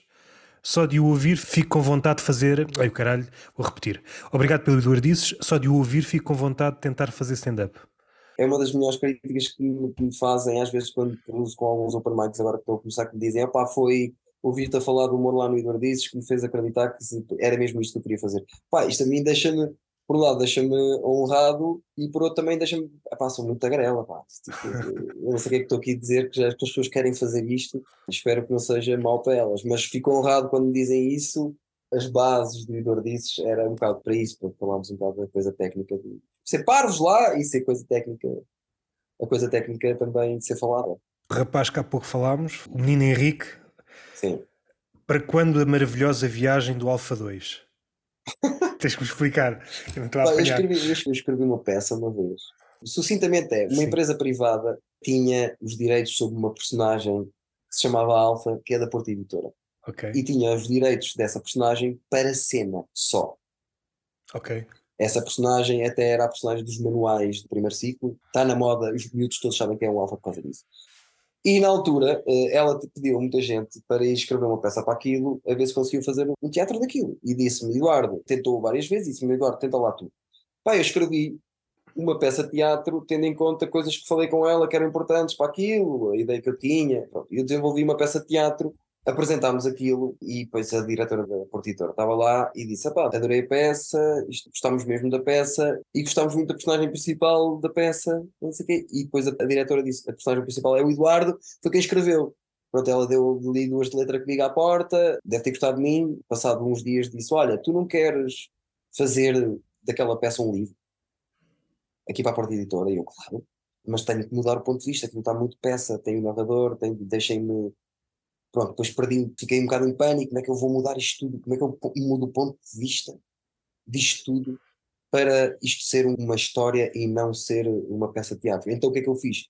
Mantive uma personagem que tecnicamente iria ter o lugar de narrador, e a pessoa que está a ler o livro basicamente é esse narrador, estás a ver? Consegui dar ali um twist ao ponto de vista e fazer daquilo livro, eles gostaram daquilo, fizeram livro. Respondendo à pergunta, tenho uma ideia uh, apalavrada com eles, de uma ideia que eu já tinha com o livro, primeiro do que tinha do Alfa, porque o Alfa surgiu, foi mesmo tipo caído do céu. Que eu já tinha ideias para livros de crianças. Falei-lhe de uma ideia, porque ela me pediu para eu ter ideias. Olha, diz lá mais ideias, a ver, não sei o que, sei que mais explorámos ali. Eles gostaram de uma ideia e eu tenho. Por acaso falei desta semana sobre essa ideia, porque eu vou começar a escrever, vou tirar uma manhã das semanas para escrever essa ideia. De, não será a maravilhosa viagem do Alfa 2, mas será um outro livro para crianças que eu vou tentar escrever. Sou um autor, Roberto. E lá o teu amigo Rui Mesquita, que eu sou um autor, percebes? Se isto não correr bem no. Não é meu amigo, eu, eu, eu, eu, não sei quem é. Cara, eu, eu, sei, eu, não sei, eu acho que sei quem é. É claro que isto não dá para ver o tom, mas acho que foi mais a brincar do que outra coisa. Sim, pode é. ser, pode ser. O nome diz-me alguma coisa, eu não, eu não estou a ver quem é, mas eu depois sei de explorar à porta para explorar a morada dele. Deixa de estar. Era fixe estar aqui com esta coisa de pá, porque eu acho que tem uma característica que não vai dar bem com as pessoas que não gostam de mim, pois agora hoje, hoje às 7 e quarto estava à porta da casa do Rui Mesquita. não, pá, o Rui Mesquita tem toda. Então, o, o senhor Henrique, já mostraste o pênis em público em uhum. frente a estranhos. Sim. Quando mostras a mim? Diz o Henrique Silva, a próxima vez que estivermos juntos, é a primeira lembrar, coisa. Mostra. Porque às vezes ainda tenho essas tendências, por exemplo, eu estávamos um grupo de humoristas e eu pus a pila de fora, estava, estava mesmo fechado e estava muita gente à volta. E eu pus a minha pila fora, a sorte dela ser pequena. E então estive ali durante um minuto e meio com a pila de fora só nunca, para fazer rir um. Nunca tinha visto esta frase. É, é, para a exposição, é, sem ser notada pelo público em geral, neste caso estávamos numa roda, se fosse muito grande, alguém via. Criava sombra e tudo. A minha não, eu estava ali, percebes? Eu abri as calças, tirei a pila de fora, estávamos ali os humoristas e passado um, um, minuto e um quarto alguém diz assim, aquele atrasado mental está com a pila de fora e começa a sorrir. Pronto, isto mais para os fazer rir. É um tamanho que não ofende. É um tamanho que não ofende, claro. É Henrique, está respondido. Estou mortinho para te mostrar. Se calhar, olha, Henrique, quando acabar o podcast eu vou-te mandar uma mensagem. É uma fotografia, pronto, abre. Está aí, está feito. Sim. Mas tocando, salvo seja na pila, e há pouco falámos no cu, eu acho que até aqui uma pergunta do cu. O que é que tu sentes o teu cu já foi alvo de crítica. O que é que tu sentes quando há humoristas que pé atrás quando tu mostravas o cu e tu vês a mostrar o cu? Não vi ninguém mostrar o cu que tivesse com o pé, com o pé atrás. Eu cheguei a um ponto em que já não acho muita piada eu próprio a mostrar o cu. Então eh, acabei por deixar de mostrar. Isto já é, acaba por ser mito, que eu já não me lembro da última vez que estive nu em palco. O que eu acho que é aquela coisa que eu vendia que eu gosto de esticar a corda e para mim eu gosto de explorar todos os limites e para mim qualquer coisa vale para fazer rir as pessoas e isso incluía nudismo. As pessoas que duvidavam disso antigamente acho que já conseguem olhar para o meu trabalho e pensar assim, pá, ele tem a, sua verdade e o que ele está a dizer não, não se aplica a mim, mas o que ele disse até tem algum propósito. Acho que isso aconteceu. Acho que não vi ninguém também não penso muito nisso, sabes? De, ai, agora andaram a criticar, agora fazem igual. Não, não penso muito nisso. Fico lisonjeado muitas vezes quando vejo, olha aqueles a fazerem meios solos no CCOP. Okay. Nós é que tivemos a ideia de fazer meios solos no CCOP, agora está. O CCOP não tinha tido stand-up nunca lá na vida, no ano passado teve 35 espetáculos lá. Tipo, isso deixa-me lisonjeado, sabes? É tipo, as pessoas, sem estarem a dizer, sem darem contas, estão a valorizar uh, os meus pormenores. El Monte, deve ser Luís Monteiro ou algo do género Preferias atuar uma noite com o Diogo Faro ou fazer um vídeo com o Tiago Paiva? Pá, vou responder a, a primeira porque já aconteceu. Eu comecei, por, eu, eu a primeira vez que conheci o Diogo Faro, eu dei-me bem com ele. O meu problema, eu não tenho problema nenhum com o Diogo Faro, eu não vejo conteúdo do Diogo Faro, não odeio o Diogo Faro, não me lembro da última coisa que vi sobre ele.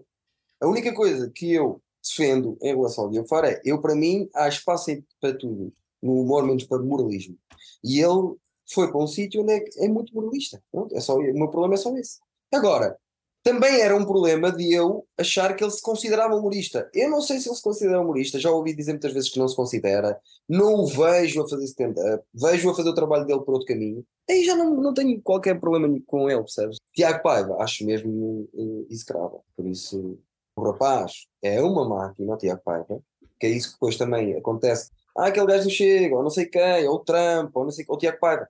Atenção que as coisas não acontecem por acaso. Atenção que o, dinheiro, o gajo não tem o bolso cheio por acaso.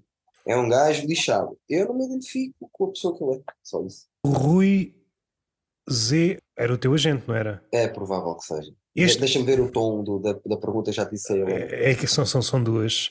Este podcast não era só para humoristas? Ah, não, é provocação. É. No É outro ele, dia, é? no outro dia pus uma, uma fotografia de mim a atuar num sítio sem ser o ferro e o meu ex-agente comenta. Eu pensei que o Eduardo só chamava humoristas a palco, mas afinal também faz stand-up. Ele é sarcástico comigo, gosto Das coisas que eu mais gosto de ver nos comentários do Eduardices, é ele tem sempre lá uma. está constantemente, desde que, mesmo deixando de ser meu agente, está constantemente a tentar pôr o meu algoritmo a trabalhar melhor. Ele comenta 14 vezes todos os meus vídeos. é, se algum dia houver um roast em que és o homenageado, ele, tem, ele já tem duas horas escritas. Ele é organizador. Mas o Rui só trata assim mal gente que ama mesmo, mesmo a sério. E ele, mais uma vez, isto que ele está a fazer para fora pode parecer aquele gajo é um hater. Quem não conhecia mesmo nada diz aquele gajo é um hater, não sei o quê. E para mim, isto é demonstrações constantes de amor e afeto que o Rui me dá. Próxima pergunta dele. Já tinha pedido perguntas já há algum tempo. Está aqui, não sei se faz sentido, mas faço-a na mesma. Quando é que ele ganha vergonha na cara e me devolve os meus discos externos? Já está, foi esta Já está. semana. Vai. Muito tempo depois. Mesmo assim, foi muito tempo depois. Ok, já não faz sentido. E foi saber, e os discos não eram tão assim importantes. O que ele queria era sentar comigo no- lá no estúdio dele uma manhã. Eu vi o brilho, sabes aquele brilho que o, João Pedro tem? Ele tinha esse brilho. Faltava-lhe ter o, o Eduardo ao pé dele, já estava com Mas saudades. Só faltou dizer leva os discos outra vez, que é para teres uma desculpa para voltares. Fui lá, ele teve uma ideia e o que é que vai acontecer? Em vez de trazer discos, te trago coisas que são bem mais caras que discos. Porque ele sugeriu, percebes? Está a arranjar desculpas para tu voltares. É? Leva-me os discos, são baratos, para levar desta câmara custa 3.500 paus. E o meu trabalho e a minha mão de obra em conjunto, percebes? Acho que é Luís Monteiro. Que projeto gostarias de fazer com o Bruno Nogueira? Pá, eh, eu só queria sentar-me com ele. Eu só queria sentar-me e dizer assim: ouve isto e diz-me o que é que tu achas. Eu só queria ter, não sei se é propositado ou se eu sou eu que gosto de embelezar a minha vida constantemente, mas eu sinto que o Carlos Coutinho Vilhena é muito aéreo e quando eu estou-lhe a contar uma, uma, ideia minha, ele foca. Ok? Isto pareceu-me acontecer duas ou três vezes, porque ele, apesar de saber que eu sou precário, entende que eu penso nas coisas. Parece-me a mim. Eu só queria que o Bruno Nogueira sentasse comigo e dissesse assim: fala-me sobre as tuas ideias, ou me dissesse assim: olha, Eduardo, tenho esta ideia, preciso de ajuda. Nem que seja para ser ator, para escrever, mas o que eu queria mesmo era estar, se fosse eu a mandar, era estarmos fechados num hotel durante meio ano a criar uma coisa de zero com ele. Adorava. Isso tipo é uma. E quando isso acontecer, eu estou. E tem que ser mesmo com ele. Tenho aqui mais, mas algumas já foram feitas. O senhor Jorge Gonçalves, Ah. MDP, e ninguém me prova o contrário. estás a ver? Foi de encontro à conversa que estávamos a ter, estás a ver? Melhor deixa para isto, pessoal. Vocês estão a brincar comigo, ok? Vocês não, não abrem os olhos? Entra sempre assim. É grande Jorge, pá, grande Jorge. Então, em jeito de remate, eu recordo-me de estás a falar, já não sei se foi na primeira conversa, se foi na segunda, um pouco até inspirado no, no Bruno Nogueira de estás sempre à procura de fazer outra coisa, falámos no minimamente conhecidos. O salto que deste foi para o Eduardices porque quer fazer outra cena que não tem nada a ver com o projeto que estava atrás. Agora tens este projeto deste podcast. O que é que tu estás a pensar fazer que não tem nada a ver com tudo o que está para trás? Tu chegas a um ponto da tua carreira que, para conseguires, eu continuo a achar que o minimamente conhecidos foi bem conseguido. Em tudo. Para eu pôr em prática ideias que eu, que eu acho que tenho, que estão a esse nível e ficarem melhores, serem um upgrade na minha carreira, Sim. envolve dinheiro. Tenho três ou quatro ideias de ligar motor, que é o que eu costumo dizer, não são ideias que. É o que é o Idor disse, é dar um bocadinho qualquer coisa ao público semanalmente. Tenho duas ou três ideias. Uma delas surgiu por causa do, de ir entregar os discos ao Rui Almeida, de explorarmos, que ele gosta muito de ver de uma maneira e acha que eu devia explorar essa maneira. Vamos explorar um bocadinho a ver o que é que dá. E tenho uma outra ideia que não me sai da cabeça que eu quero fazer com os chimpas, que eu acho que. Eu sempre penso uma ideia e me rio logo mal penso na ideia, dá-me muita vontade de fazer e poucas vezes eu tive uma ideia que, que, que acontecesse sempre isso e com essa eh, está sempre a acontecer. Tenho uma outra ideia que é um drama, é pesada, Nós não falámos, mas eu recordo-me de ouvir falar no Eduardices, já não me recordo eu falo mais sobre as ideias que não saíram, mas pronto, é uma ideia que, eu, que já envolve dinheiro, mas que, por exemplo, pessoas que eu amo, pensadores artísticos portugueses que eu amo, me disseram, mesmo como ultimato, Eduardo, começa a arranjar maneira de fazer essa, ideia. Tu tens que fazer essa ideia. Pá, isso é que me dá força depois de, opá, se calhar vou ter que Entretanto, surgem, eh, no meio de andarmos isto tudo, surgem contactos às vezes maiores que uma pessoa está à espera e que depois abrem portas. Às vezes surgem à minha volta contactos desses. Eu estou sempre atento a tentar vender o meu peixe, deixa ver. Tenho ideias maiores do, que eu já fiz e eu acho que são interessantes, que podem sair, entretanto. Já aprendi isso, que é, eu prometo muito, estás a ver? Mas tudo o que tens prometido, as coisas mais ou menos, mas está tudo com delay. Eu tenho uma ideia que já tenho há 15 anos, que todos os humoristas a quem eu conto riem-se, partem-se a rir, que seria completamente estúpido. É fácil, é barato, é fácil de fazer, só que ainda não tenho os conhecimentos entre os humoristas grandes para conseguir levar gente lá a fazer, mas, uh, isso fazia-se bem, estás a ver? Pô, mas, eu estou a, a, deixar que essa ideia perca qualidade porque estou a deixar passar tempo. O Salman Rushdie, aquele que levou uma facada no olho, Há ideias que ele tem desde o início da, vada, do caminho como escritor, só agora é que está a conseguir chegar a elas. Epá, eu acho que isso é. O Seth Rogen e o colega de, de escrita dele, eles, a primeira coisa que escreveram na vida foi o Superbad. Clássico. E, aliás, clássico. eles dizem até que eles conheceram-se num bar mitzvah que eles fazem aquele curso, já falei disto, os judeus fazem aquele curso para fazer o, Eles dizem, já os ouvi dizer, que fi, uh, eles ficaram a ter a certeza absoluta que iam trabalhar toda a vida e que iam ser meus amigos nesse guião. E é o guião, primeira coisa que escreveram, já viste as voltas que as cenas dão. Poético, isso às vezes.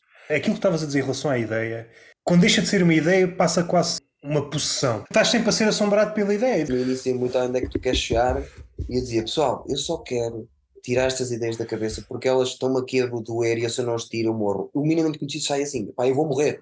Pessoal, se não tiver isto da cabeça eu vou morrer. E muitas vezes é isso, é eu querer espaço para outras coisas. Não quer dizer que as minhas ideias sejam muito boas, não, é o que é. Rui Mesquita, é o que é. Acho que foi a segunda conversa, para fechar. Tu disseste que querias engordar naquela altura, para engordares estavas a comer neste um. E a pergunta Sim. que te faço, tens comido neste um? Pá, desisti magro, toda a gente diz que eu estou magro. Ou seja, Às vezes, aliás, desisti, a minha mãe não sabe disso, que eu tenho ali 15, sac, 15 sacas neste um. Cada vez que ela vem, vem cá, diz-me Eduardo, olha, tem aqui 15 sacas neste um. Ou seja, no cenário apocalíptico. Tu... tu pensas que eu estou a usar, mas eu mando uma fotografia facilmente e manda e tu vais dizer, não, ele tem 15 neste uns alinhados. Tenho mesmo 15 neste uns alinhados. Ou seja, tem uma dispensação com neste um, é isso que estás a dizer? E anteontem comi neste um, por isso estou, estou a ser um bocadinho mentiroso. Essa coisa para engordar. Desististe desse projeto? Pá, eu é sempre assim, eu tenho muito entusiasmo de muita coisa. Normalmente dura 3 dias. Se passar os 3 dias é para a vida. Só essas é que eu compro. Está feito. Queres dizer alguma coisa para fechar? Não, está tudo dito. Gosto muito de vir aqui, gosto muito de ti, gosto muito de conversar contigo. Terceira vez, é trick, não é? Como se diz na gíria futebolística. Falta tu vis ao Eduardices, tu também lá está, estás aí enterrado e nunca queres sair daí, só queres é receber pessoas, não queres, não queres fazer sala. Tu davas para tudo menos presente à República. Tu fazer sala não é contigo. Tu disseste que mais tarde ou mais cedo tinhas que ir ao Eduardo disse. Agora estás, estás com um problema que é todas as metáforas linguísticas portuguesas vão de encontro a isso. Strike, eh, mesmo as americanas, strike 3. A terceira é de vez. O que é que eu quero dizer com isto? Que é arranjar lá a maneira de, na tua vida muito preenchida, que deve ser uma coisa, meu Deus, de dares um saltinho, conhece, olha, vinhas numa terça-feira, assistias a um ferrozito, vias o podcast live, até poderias ser um dos convidados porque vai sempre haver convidados do podcast do trailer que comprem bilhetes. Já agora deixem-me fazer o plug, terças e quartas-feiras. Estejam atentos, se quiserem saber mais informação, ferro.comedy club, é ali ao lado de São Bento para quem não conhece nada. Ah, é caro! Não, tens três preços, 3, 6, 9 euros, já não há desculpa para nada. Três tipos de noites, apareçam por lá. Os links estão no nosso Instagram. Temos um link também com os links todos, as, as noites temáticas, as noites de terça-feira, está lá tudo. Por isso não tem desculpas, apareçam por lá. Nomeadamente você, Sr. Roberto.